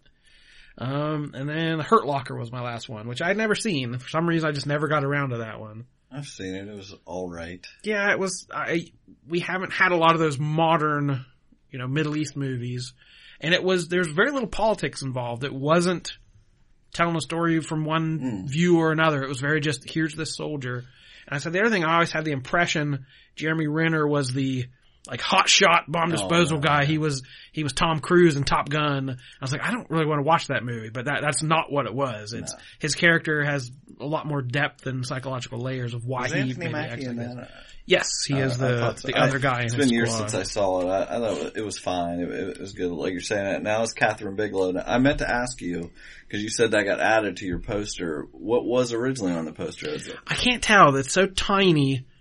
My guess is Jurassic Park, because it looked like an eyeball. Oh. So, my, so that that's was my not guess. On that No, poster? Jurassic Park is not on wow. the poster. I'm also making a list of movies I think been. were omitted from the poster or should have found a spot on the poster. We should be able to make our own poster. Let's, yeah, Kapow, the pop Ooh. cultured poster. Yeah. I'm going to count down my top one hundred one of these days. So, yeah, that we gives me... We just did ninety-one a few weeks yeah, ago. I'm saying top one hundred all time. All time? Oh, my Lord. That'll be a long I think Jordan should do it, too. Yeah. And yeah, we could each You guys do that while I'm on vacation. Michael, you you do the editing that way. I'll design the art. Yeah, Michael's got like Photoshop. Yeah. He could make the movie. Put we could we could sell them. Oh my god! Kapow branded. That sounds like We're a great there, project for you three. Patreon subscribers get autographed posters. Wow. Coming in twenty twenty-one. But yeah, that puts me at twenty-one out of the one hundred movies now have been watched. Yep. I'm at a very That's, good pace, yeah, ready to rollerblade. Two months. That's a ten-month pace. Two months of rollerblading. He's going to be cutting it up for me.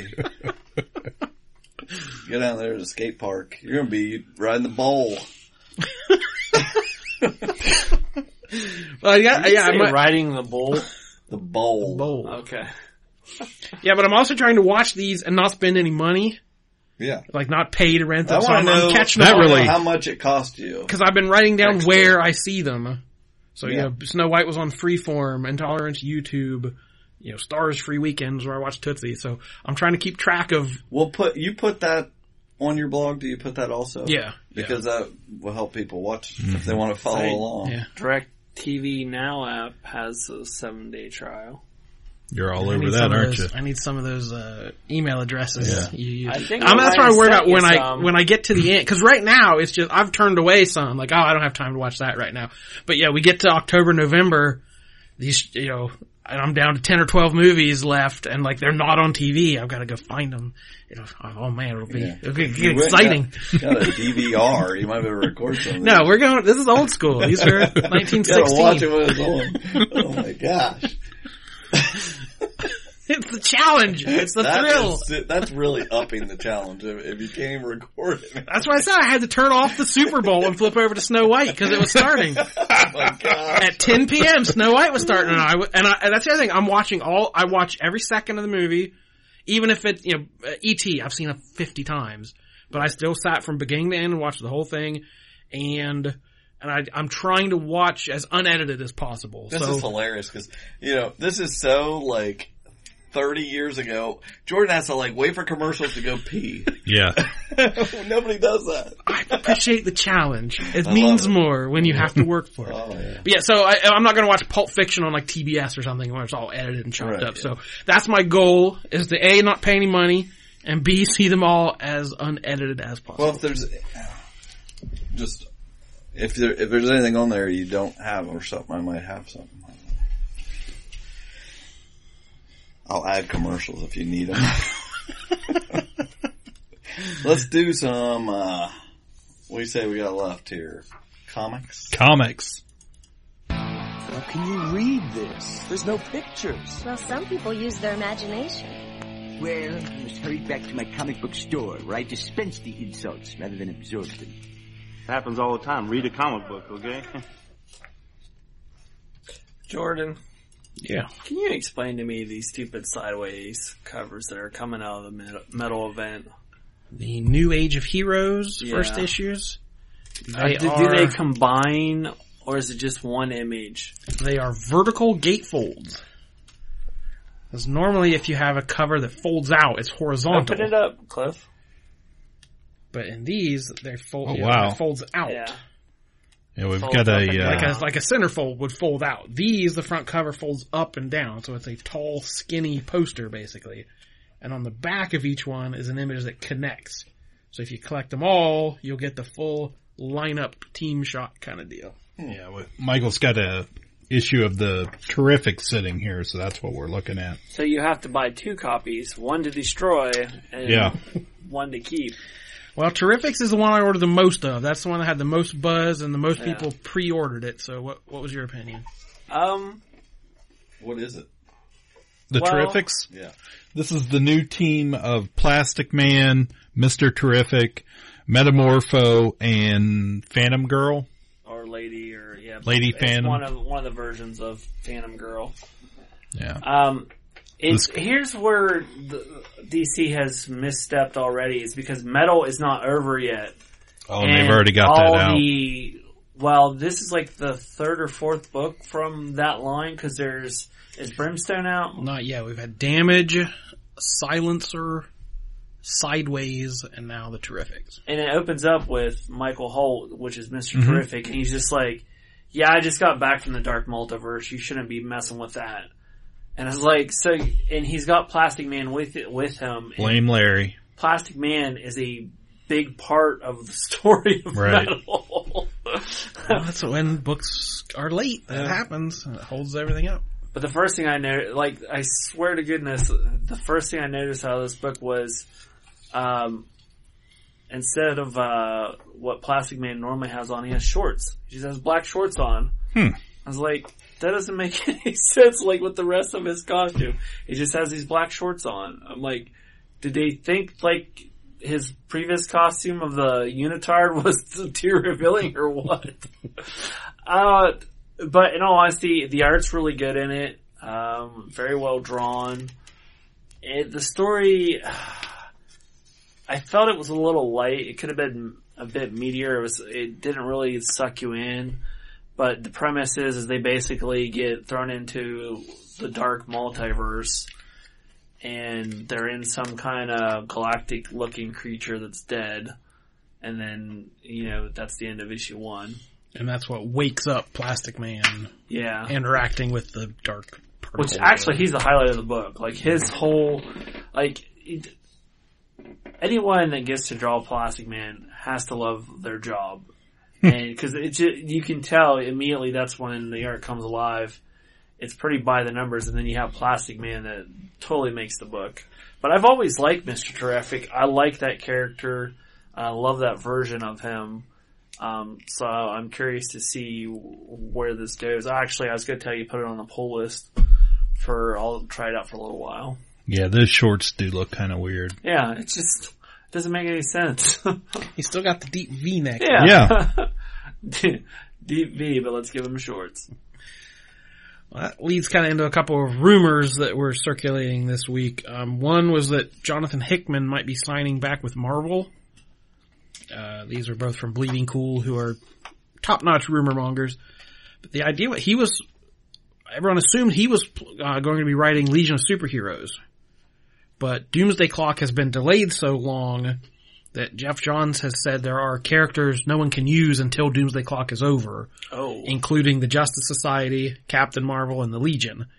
So everyone's been waiting on these books, but they can't happen until Doomsday Clock is over. And that is a twelve-issue series that has now been moved to bi-monthly, so it's going to be well over a year before we see any of those titles. And the rumor is Hickman didn't want to sit around and wait, and Marvel offered him a multi-book deal, consider- considerable creative control, and being able to get on with it sooner. But uh Hickman tweeted, quote, "I haven't signed the deal anywhere. Also, please replace all these pictures of me with skinny Bendis ones." Specifically talking to Bleeding Cool, who were posting his picture that he must have found unflattering. So nothing official is signed, but that's the rumor at the moment. Now, speaking of Bleeding Cool, I kept seeing all these posts about all these, like, um, I don't know what it, I don't know what they are, but like the alternate dimension or these books, or it's like a different line of like for young readers. Like there's a Teen Titans book before they became Teen Titans, and like there was a whole series of them. Didn't did I bring that up in a previous episode? Or did you? You might have. There? D C Incorporated and D C Zoom. Yeah, the younger young readers line. That's just. Does anyone listen to our show? Did I, did we already talk about that? I don't remember. No one knows. Yeah. Someone tell me if we talked about that or not. I don't know what's real and what's on the air. I don't remember. But I just wonder, like, when, because it seems like of late D C has done a better job and they've finally figured things out for the most part. But now they're, it's like they're spreading themselves too thin again. Because I saw, like, you're talking about that Black Label. Yeah, that leads me right to my next rumor, the D C. They called it the R-rated Elseworlds, called Black Label. Uh, this, the, that Batman White Knight kind of Elseworlds story where the Joker becomes the good guy and Batman's the villain.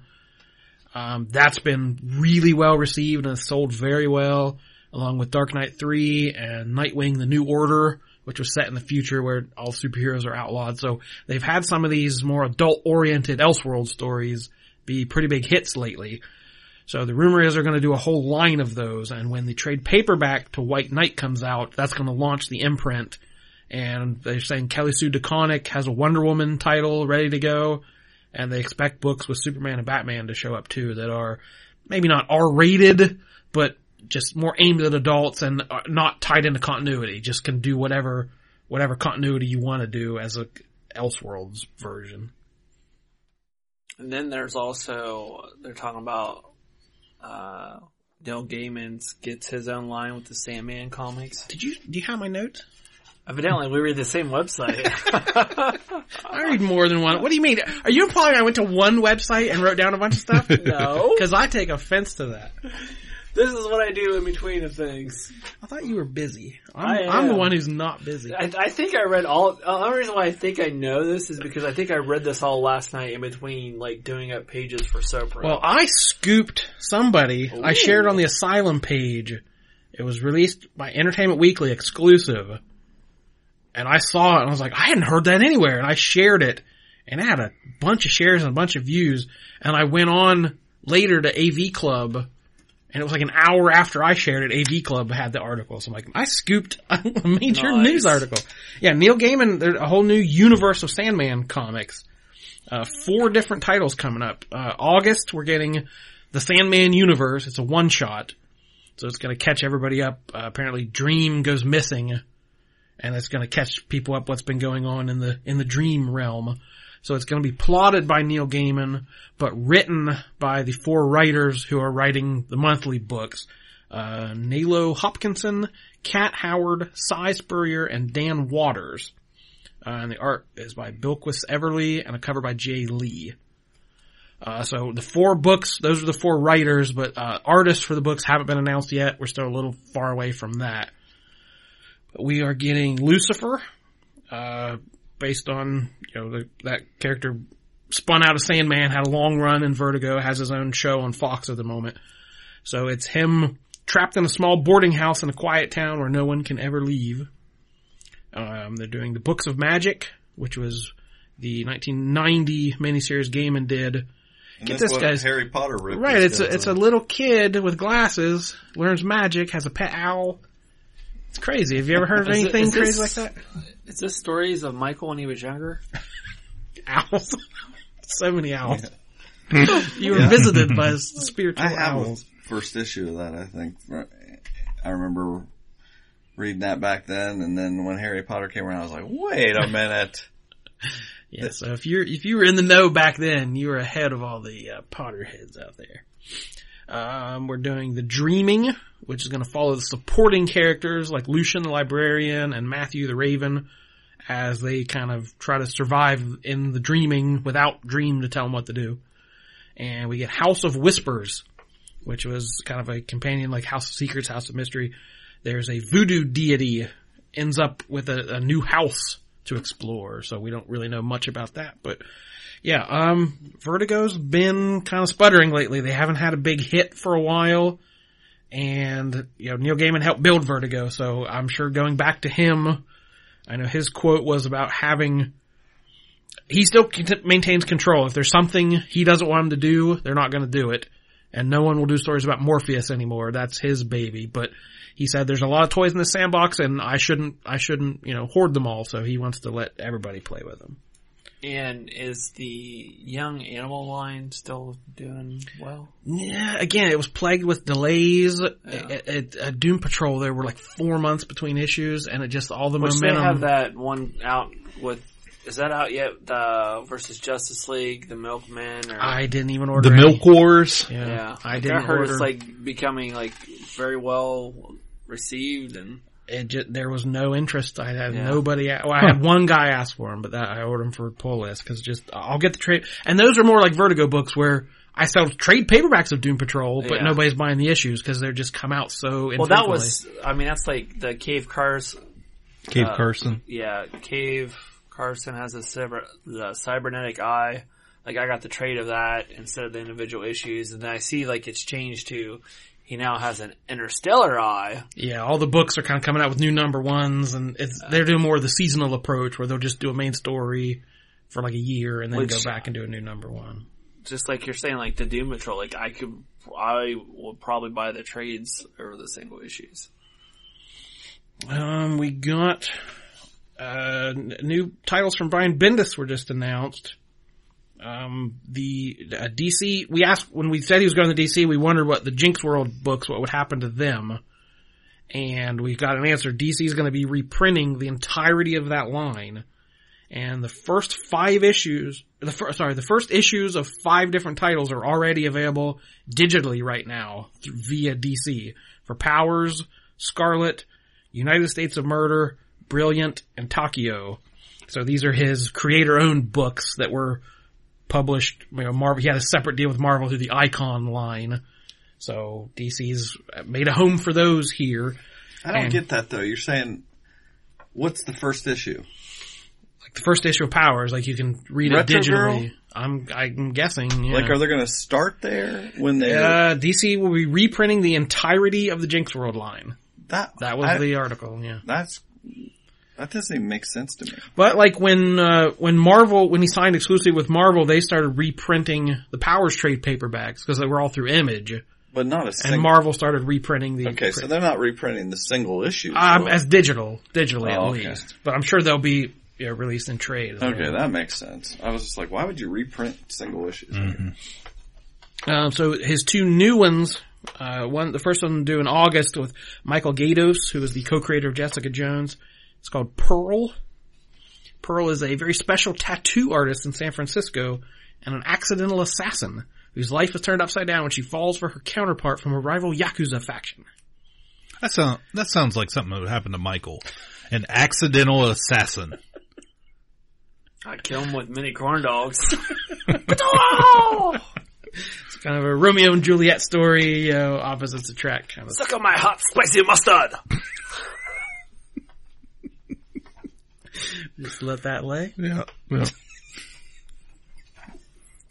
For an uncomfortable amount of time. And his second book, uh, also out in the autumn, is David Mack from his famous Daredevil run. Uh, the book called Cover. Based on a true story, the intelligence, the intelligence community figures out that the traveling band of social misfits who make comic books are an exact match for the profiles of candidates recruited for intelligence and counterintelligence gathering. A very well-known comic creator is recruited by the agency to live a double life as a spy. So it's basically a comic creator as James Bond kind of deal. I'm so confused. But anyway. And the, kind of the biggest news probably of the week, uh, the Marvel Fresh Start. Are they, like, cause I've seen, I've seen little things about this, like, are they starting over, like, cause I saw a cover, um, by, uh, Ryan Otney, I think, that did Invincibles, doing Amazing Spider-Man. Right. And it looked like back in the sixties, seventies, like, is it, are they going that far back? The first article that came out said, we're ditching the legacy numbering, which if you remember, just within a year, they've gone back and, you know, Spider-Man is issue seven hundred ninety-four right now or whatever. And we're new number one. We're already getting rid of that. So that was the first article. And the second article came out and said, no, no, but uh, if you like it, they're going to start doing dual numbering, which they did back in the day for a while. Um, oh, that Lord. It'll still be a new number one, but it's really issue eight hundred and something if you want to keep track of it that way. So they're trying to have their cake and eat it too a little bit. But I, I don't know. We put up a poll on Facebook, had some good responses. Um, I believe it was seventy-nine percent to twenty-one percent was the final tally of people who didn't like it compared to people who were excited for a new jumping on point. So I don't but, know. One, once more to the well for Marvel relaunching. But my question is, because you haven't answered it yet, are they like rebooting the character like from scratch? I don't believe plot wise. Okay.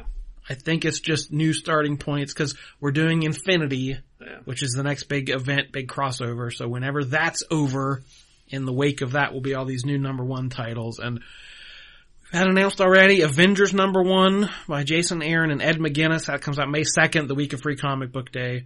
So this is kind of, we're bringing the classics back. Captain America, Thor, Iron Man, you know, the big Marvel trinity there. I saw Thor grew an arm. He's got the like the golden, yeah. golden arm and a new hammer. It's all so, gold. Yeah, so we don't know. Uh, Jane Foster, we don't know yeah. ha- she, as far as we are now. We don't know if she's still alive or dead, or if she's still Thor or not. He's so. got a golden mallet now. I think I just woke up, guys. You're welcome.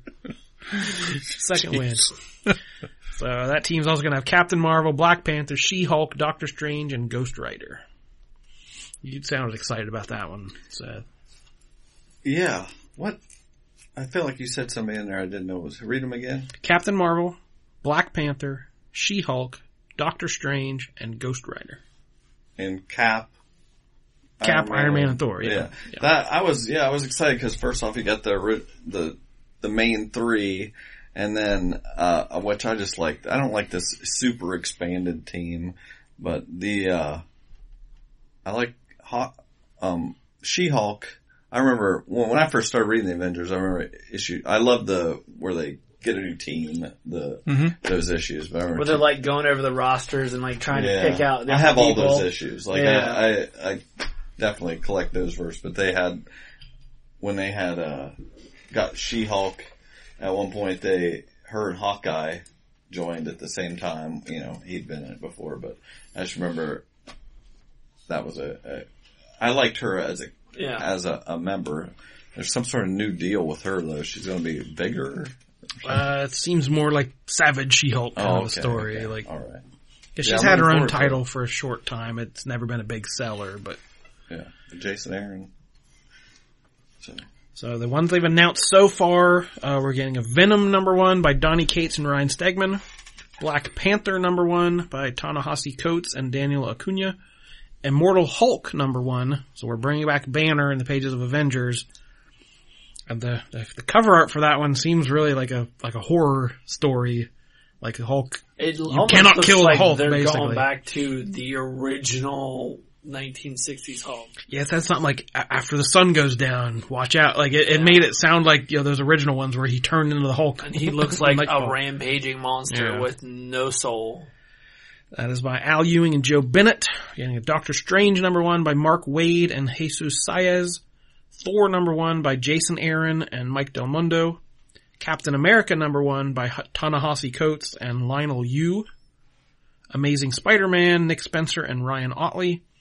And a Captain Marvel, it's called The Life of Captain Marvel. It's kind of retelling her origin by Margaret Stoll and Carlos Pacheco. So a few of those, like Jason Aaron's been on yeah, Thor for a Carlos. long time, but most of these are new writers on, and Ta-Nehisi Coates has been doing Black Panther for a couple years, but most of these are new, new creative teams on new characters, so we'll see where, we'll see where it ends up. I thought I saw a headline the other day I'm of looking it up. Peggy Carter uh, yeah. is going to be Captain America. Uh, it's on the Exiles team.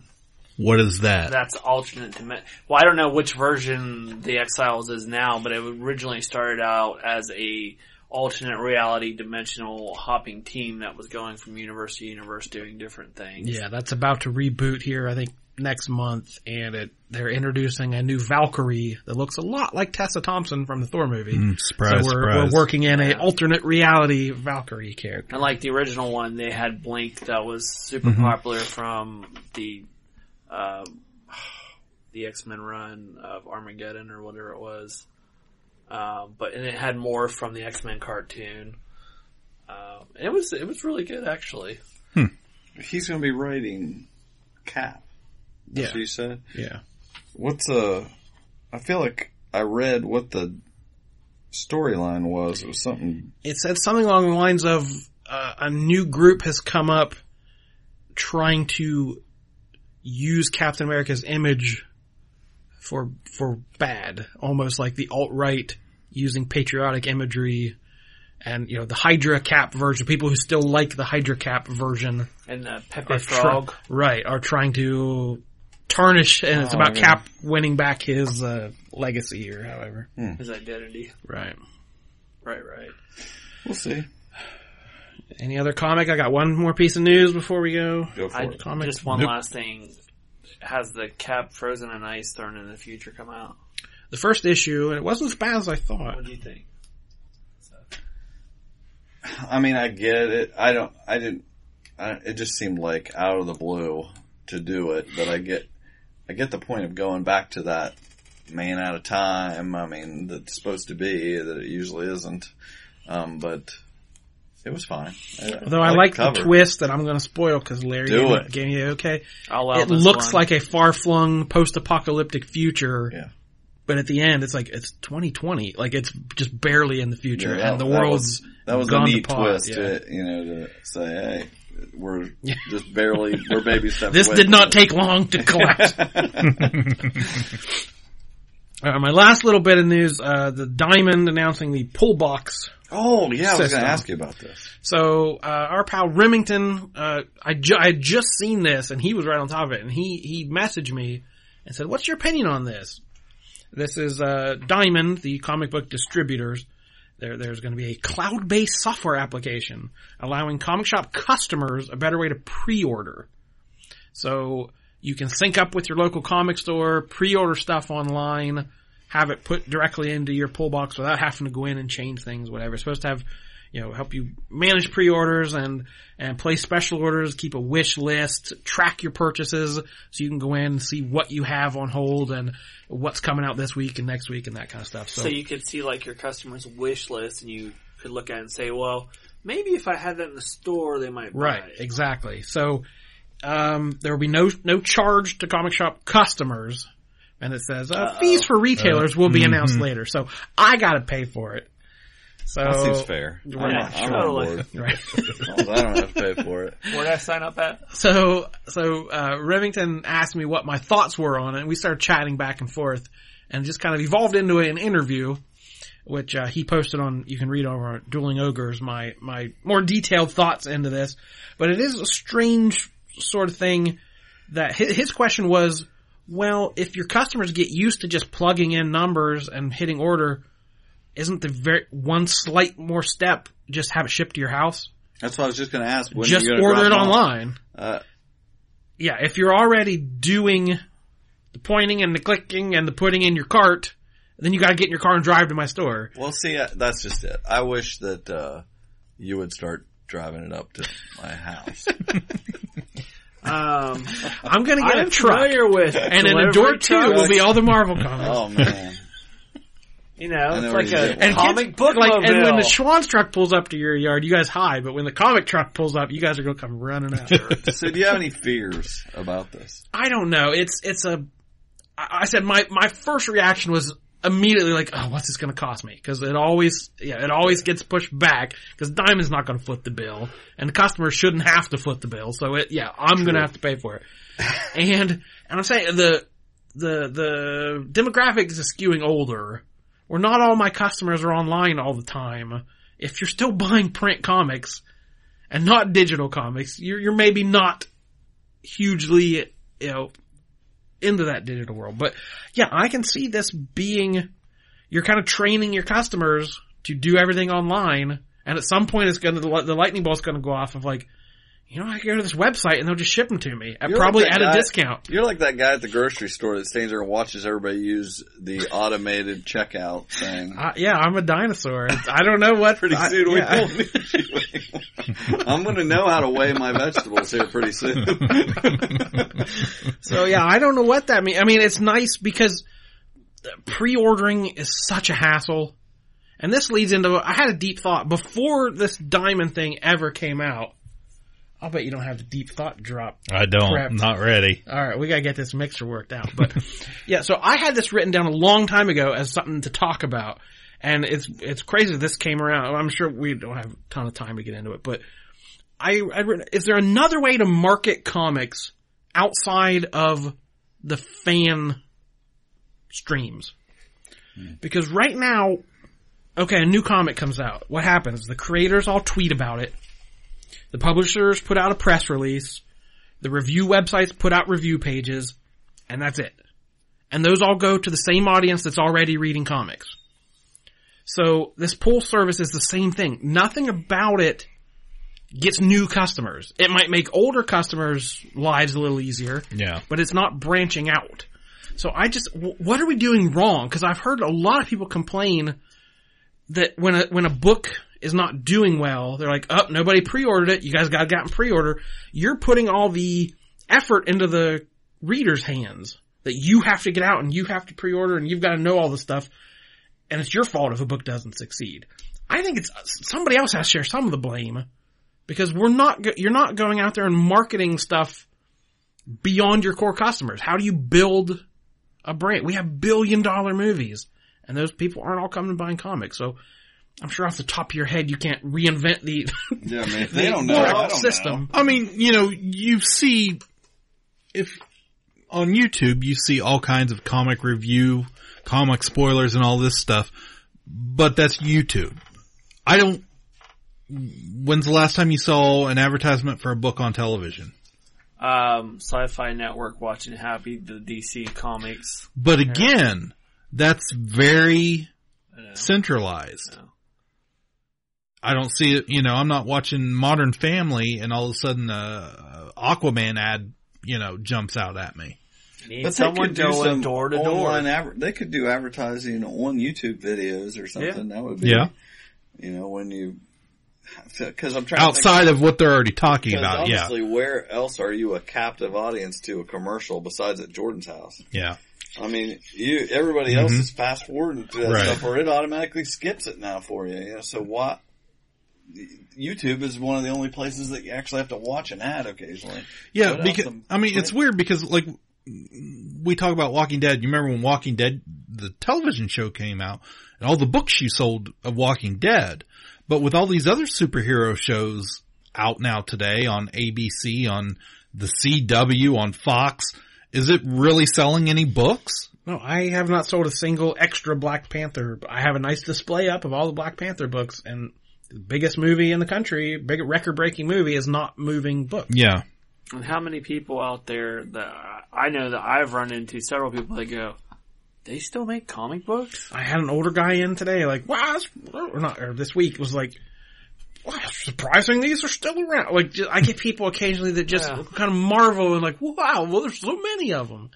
Because they're not exposed to it. Yeah. And you're like, I still watch commercials. And, well, the guy made a Big Bang Theory joke. It was like, oh, Sheldon been around ah! today? I immediately know to just like, okay, grin and fake smile. Grab the boom, the broom. Get out of my store! But I still remember so clearly um, Kevin Smith was on The Tonight Show when Jay Leno was doing it. And just, he was on that show a lot, and he just came on like, hey, what's going on? Hey, what are they got? And, uh, at the end, Jay Leno held up, that was my Jay Leno impression. uh, Jay Leno held up a Green Arrow comic. And he was like, I'm stores, in stores now, uh, Kevin Smith's working on Green Arrow. Nice to see you, Kevin, and we'll be back after this. Like, he was not there to promote a movie. I was like, holy crap, he used a celebrity, and he's, he, Jay Leno held up a Green Arrow comic. That blew my mind. I was like, how, how, why is Stan Lee not go on these shows? And why, you know, the comics, the, you know, Seth Meyers has finally started doing that because he's such he a fanboy. Yeah. So Grant Morrison has been on, uh, Sana Amanat, the co-creator of Miz Marvel, was on. There's been several, Bendis has been on, Matt Fraction was on, like, cause Seth's a nerd and he likes that. But why are, why yeah. do these companies not send these people out there to talk to people? You know, Grant Morrison's a charming guy who could tell stories all day. Like, I don't. There, there needs to be weird ambassadors to this stuff. I don't. I don't know. Yeah, that's, that's true. I don't, it doesn't seem like. I'm sure there's something we don't know about how it all works or what kind of how much how it's too expensive, cost prohibitive to have these advertisements. They, they can advertise on, you know, Hulu, any anything that has. Yeah, but they they definitely need a. a uh, celebrity or at least somebody very charismatic to go on, to come on to th- these shows like you're talking about. I mean, it can't just be anybody, you know, that works in the industry. It's got to be somebody that has that personality that catches people, not just talking about comics, but, you know, just draws people in. I mean, clearly they're using this advertisement money to promote the movies. They're, right. Oh, no, yeah. They have no interest. It's everywhere, yeah. But even like on Disney X D with all the Marvel cartoons mm-hmm. on there, why don't they have a commercial saying, get the books at your local comic book shop? Yeah. Because that's sell, selling their own property. I mean, yeah, if they're not, I don't think we're ever bringing back newsstand distribution to any kind of big level. You're not going to walk into convenience stores and Walmart and see tons of comics. So, like, they're not going to be right in your face. You're going to have to go looking for them or go find them but digitally. Right now, you're seeing vinyl pop up again. Like, I was at Walmart and I saw vinyl records and mm-hmm. seeing vinyl. Like, I know it's a very, it's a certain audience, but it's weird how, like, who would have thought you'd be seeing vinyl records again? Yeah, I, I mean, again. I, I have a small vinyl collection, but I, I did see Joe Hill, you know, it's kind of comics. He had Lock and Key, but he's, his next book, Dark Carousel, he's releasing on vinyl, read by Nate Cordry, and he even had a, a certain musician, I can't remember his name, record a cover of Wild Horses as part of the story, hmm. and it'll be on there, and just like a neat gimmick. Mm. There's, you know, limited number and things like that. But I could see, like, comics making a retro comeback if they could market it just correctly. I mean, they're, they're in more bookstores nowadays. They're more visible than they've ever been. And I think young people recognize the characters, you know, from the movies or television shows, whatever. But you just got to get that book in there. Yeah, and graphic novel sales to kids and tweens have skyrocketed, but they're not buying superhero stuff. Mm. They're buying, you know, the slice of life, the comedic stuff, or manga, like, you know, book fairs and libraries. They they they, they run circles around the direct market as far as sales to young readers. And yeah, we we've done a terrible job of getting these characters in front of kids' faces. And it's hard to just jump in when you're eighteen or twenty years old and be like, I think I want to read Aquaman. Like, yeah. that's, it's, it's rare no that that happens. That. It, it has happened before. But. Yeah, but you need to, you need yeah. to have this in front of a ten year old's face. Right. When you're, you know, cause we remember that feeling the first time we saw them, and, you know, now we're lifelong readers. Fourth grade, baby. But yeah, I, I didn't expect, you know, us to figure out the solution, but I've, I've just heard that so much. that everyone says, oh, everyone, you gotta pre-order your comics. And then the backlash is always, that's a stupid system. We need a better system. But I don't know what the system is. Because, you, you, you know, a, a comic is made or break, make, make or break those first few issues before it ever gets to a trade paperback. And it could be canceled. They just canceled Scarlet Strike Force, the G I. Joe spinoff. It hmm. had not, issue three was solicited, issue one had not come out yet, and it was canceled. Wow. But yet, I remember, you know, we, we all remember the G I. Joe cartoon from the early eighties that, that at the market. end of it, it would tell you, you know, get these more stories in Marvel comic books. That was revolutionary marketing, and I, nobody's kind of doing that at the moment. So, well, not to mention also how the direct market, it puts so much um, heaviness on you, like about. Thank you. I didn't want to say that about myself, but I appreciate you. Well, like the original when comics went to the newsstands, those were all returnable. Yeah, it was up to them to do what they wanted. They'd send them back to the publisher, and they get credit for them. Yeah. So, what am I going to take a chance on some oddball book I'm not sure if I can sell mm-hmm. when I get stuck with it? It's harder to have a hit now yeah. because you've got to go through me, and I have to approve it and say, "I will this sell or not?" Well, because I saw where Dark Horse was saying a lot more of their stuff was going to be returnable. Yeah. And I think that Why I think that's part of the equation. For so long, because that's that they, they make their money. Like I, I said, all risk is on retailers because they get their pre-orders in and they know exactly how many they need to print, and they are purchased. Like I can't, I can't. After the final order cutoff is three weeks in advance, and when my number's locked in, I'm contractually obligated to pay for that. So they know exactly down to the penny how much money they're going to make off it and how many they need to print. And I pay for the shipping. I I open my doors and put stuff yeah. on the shelves. And, like, they have zero risk involved except, you know, if I don't order anything and they've paid for the creation Which of it. Brings us back to why they don't advertise. Because the they don't have to sell it. They've already sold it. The whole paying for shipping just blows my mind. Like, you would think that you would get free shipping. I'm still waiting. I just finished my taxes for twenty seventeen and added up all those columns of uh, expenses. Oh, how much shipping did I pay this year? What? My God, that's a lot. Zoinks. I mean, a- Amazon, like, I mean, you should, you should, I could see them giving you like a one set fee once a year for your shipping, just like Amazon does. Like, and that's the way it should be. Doesn't matter what the heck you order. That's the that way it should be. It doesn't benefit them though. I don't care. I'm just saying that's the way it should and be. And as long as I can get a gripe session here, I, this is another thing that bugs me. Oh, just turn, just turn off. Yeah, we'll just mic. shut it, shut it down. But Hit no, the music. How, how does the free market work? Okay. When, when shipping goes up, when fuel costs go up, you know, the grocery store, you know, lettuce costs ten cents more or gas goes up a quarter. Fuel surcharge. I can't charge three and a quarter for Batman because my costs go up. You I am should, stuck. You should start charging a quarter extra. I can't. There's a there's a cover price. I have no flexibility on that. So yeah, at the beginning of this year and the beginning of every year, U P S raised their rates. I just have to absorb it. You know, every cost that goes up, my my you know heating bill went up this month or whatever. I can't. Well, I'm going to pass that on to my customers, like every business does. Yeah. I can't. I it just comes out a, a smaller and smaller sliver of profit that I make. This whole industry, the whole direct market is flawed to its core. So every night Jordan eats a little less. He needs a tip jar. He does. Get you, get you a tip jar out you there. You know what? Here's, here's how you make your money.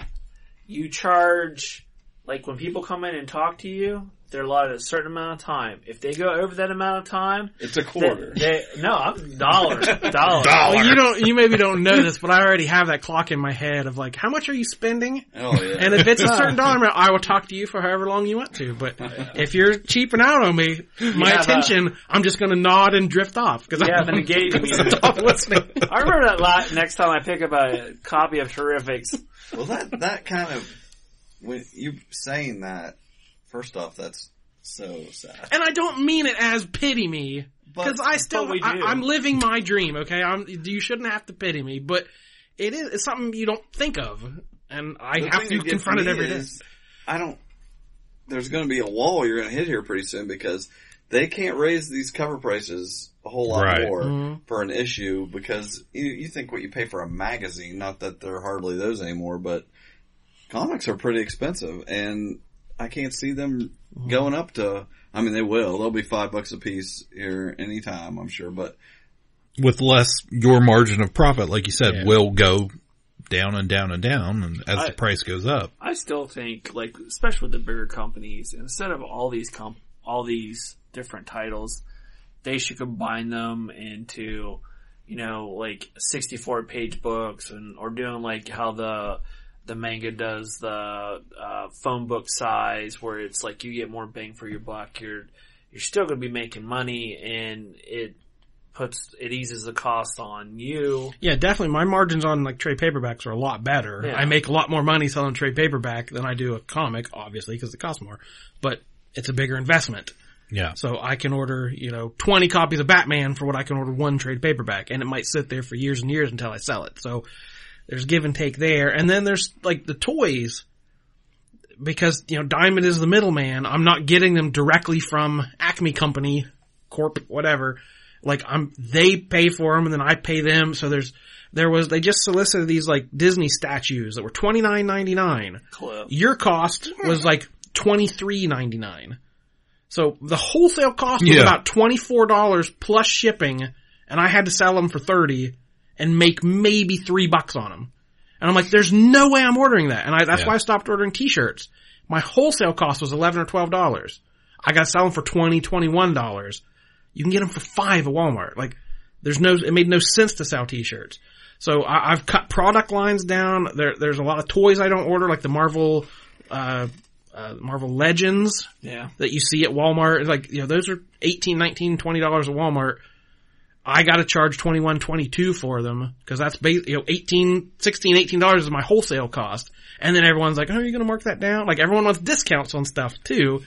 So it's a, yeah, it's a, it's a, it's an odd business to be in for sure. Yeah. Yikes. Well, that's a Debbie Downer note to end on. He could be selling corn dogs. Could be. It's true. Could be uh, driving the back roads at negative twenty degrees, watching your fingers freeze.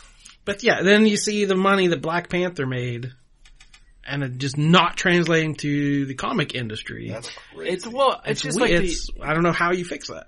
There's it should have been. You got you got yeah. When this boom came ten years ago, it should have just. Washed over everything, and they they screwed that up big time, mm-hmm. and we still can't figure it out. Right. So our I don't answer know, but this is, is no the longest answer. Freaking podcast ever. It's been a long one. Jesse's gonna have to turn it up to five times. All right, any hashtags? Uh, the only one I have is number two on six seventy-six. I have glamps. Hashtag glamps. Glamps. Glamps. And grande latte. uh, no idea. I kind of like glamps. Glamps. Yeah. I do too. That's a good one. Well, Cliff, where can they find us? As always. No, that's not where they can find us. You can find us at w w w dot u down with k p p dot com or at The Kapow Podcast on the Twitter. Or on Facebook, like Justin Lowe. And you can write us a really, really long comments. We'll we, read them. We love short comments. We love long comments yeah, and everything in between. Let us know what you're thinking out there and how much you pity me.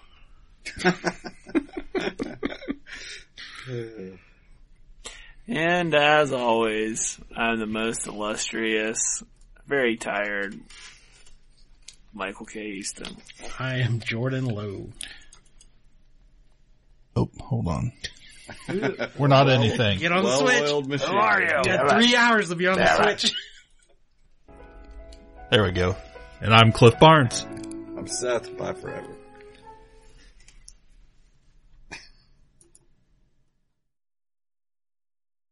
Kapow, the pop culture podcast, is intended for entertainment and information purposes only. Sounds, music, and clips played during the podcast are property of copyright holders. All original content is property of w w w dot u down with k p p dot com.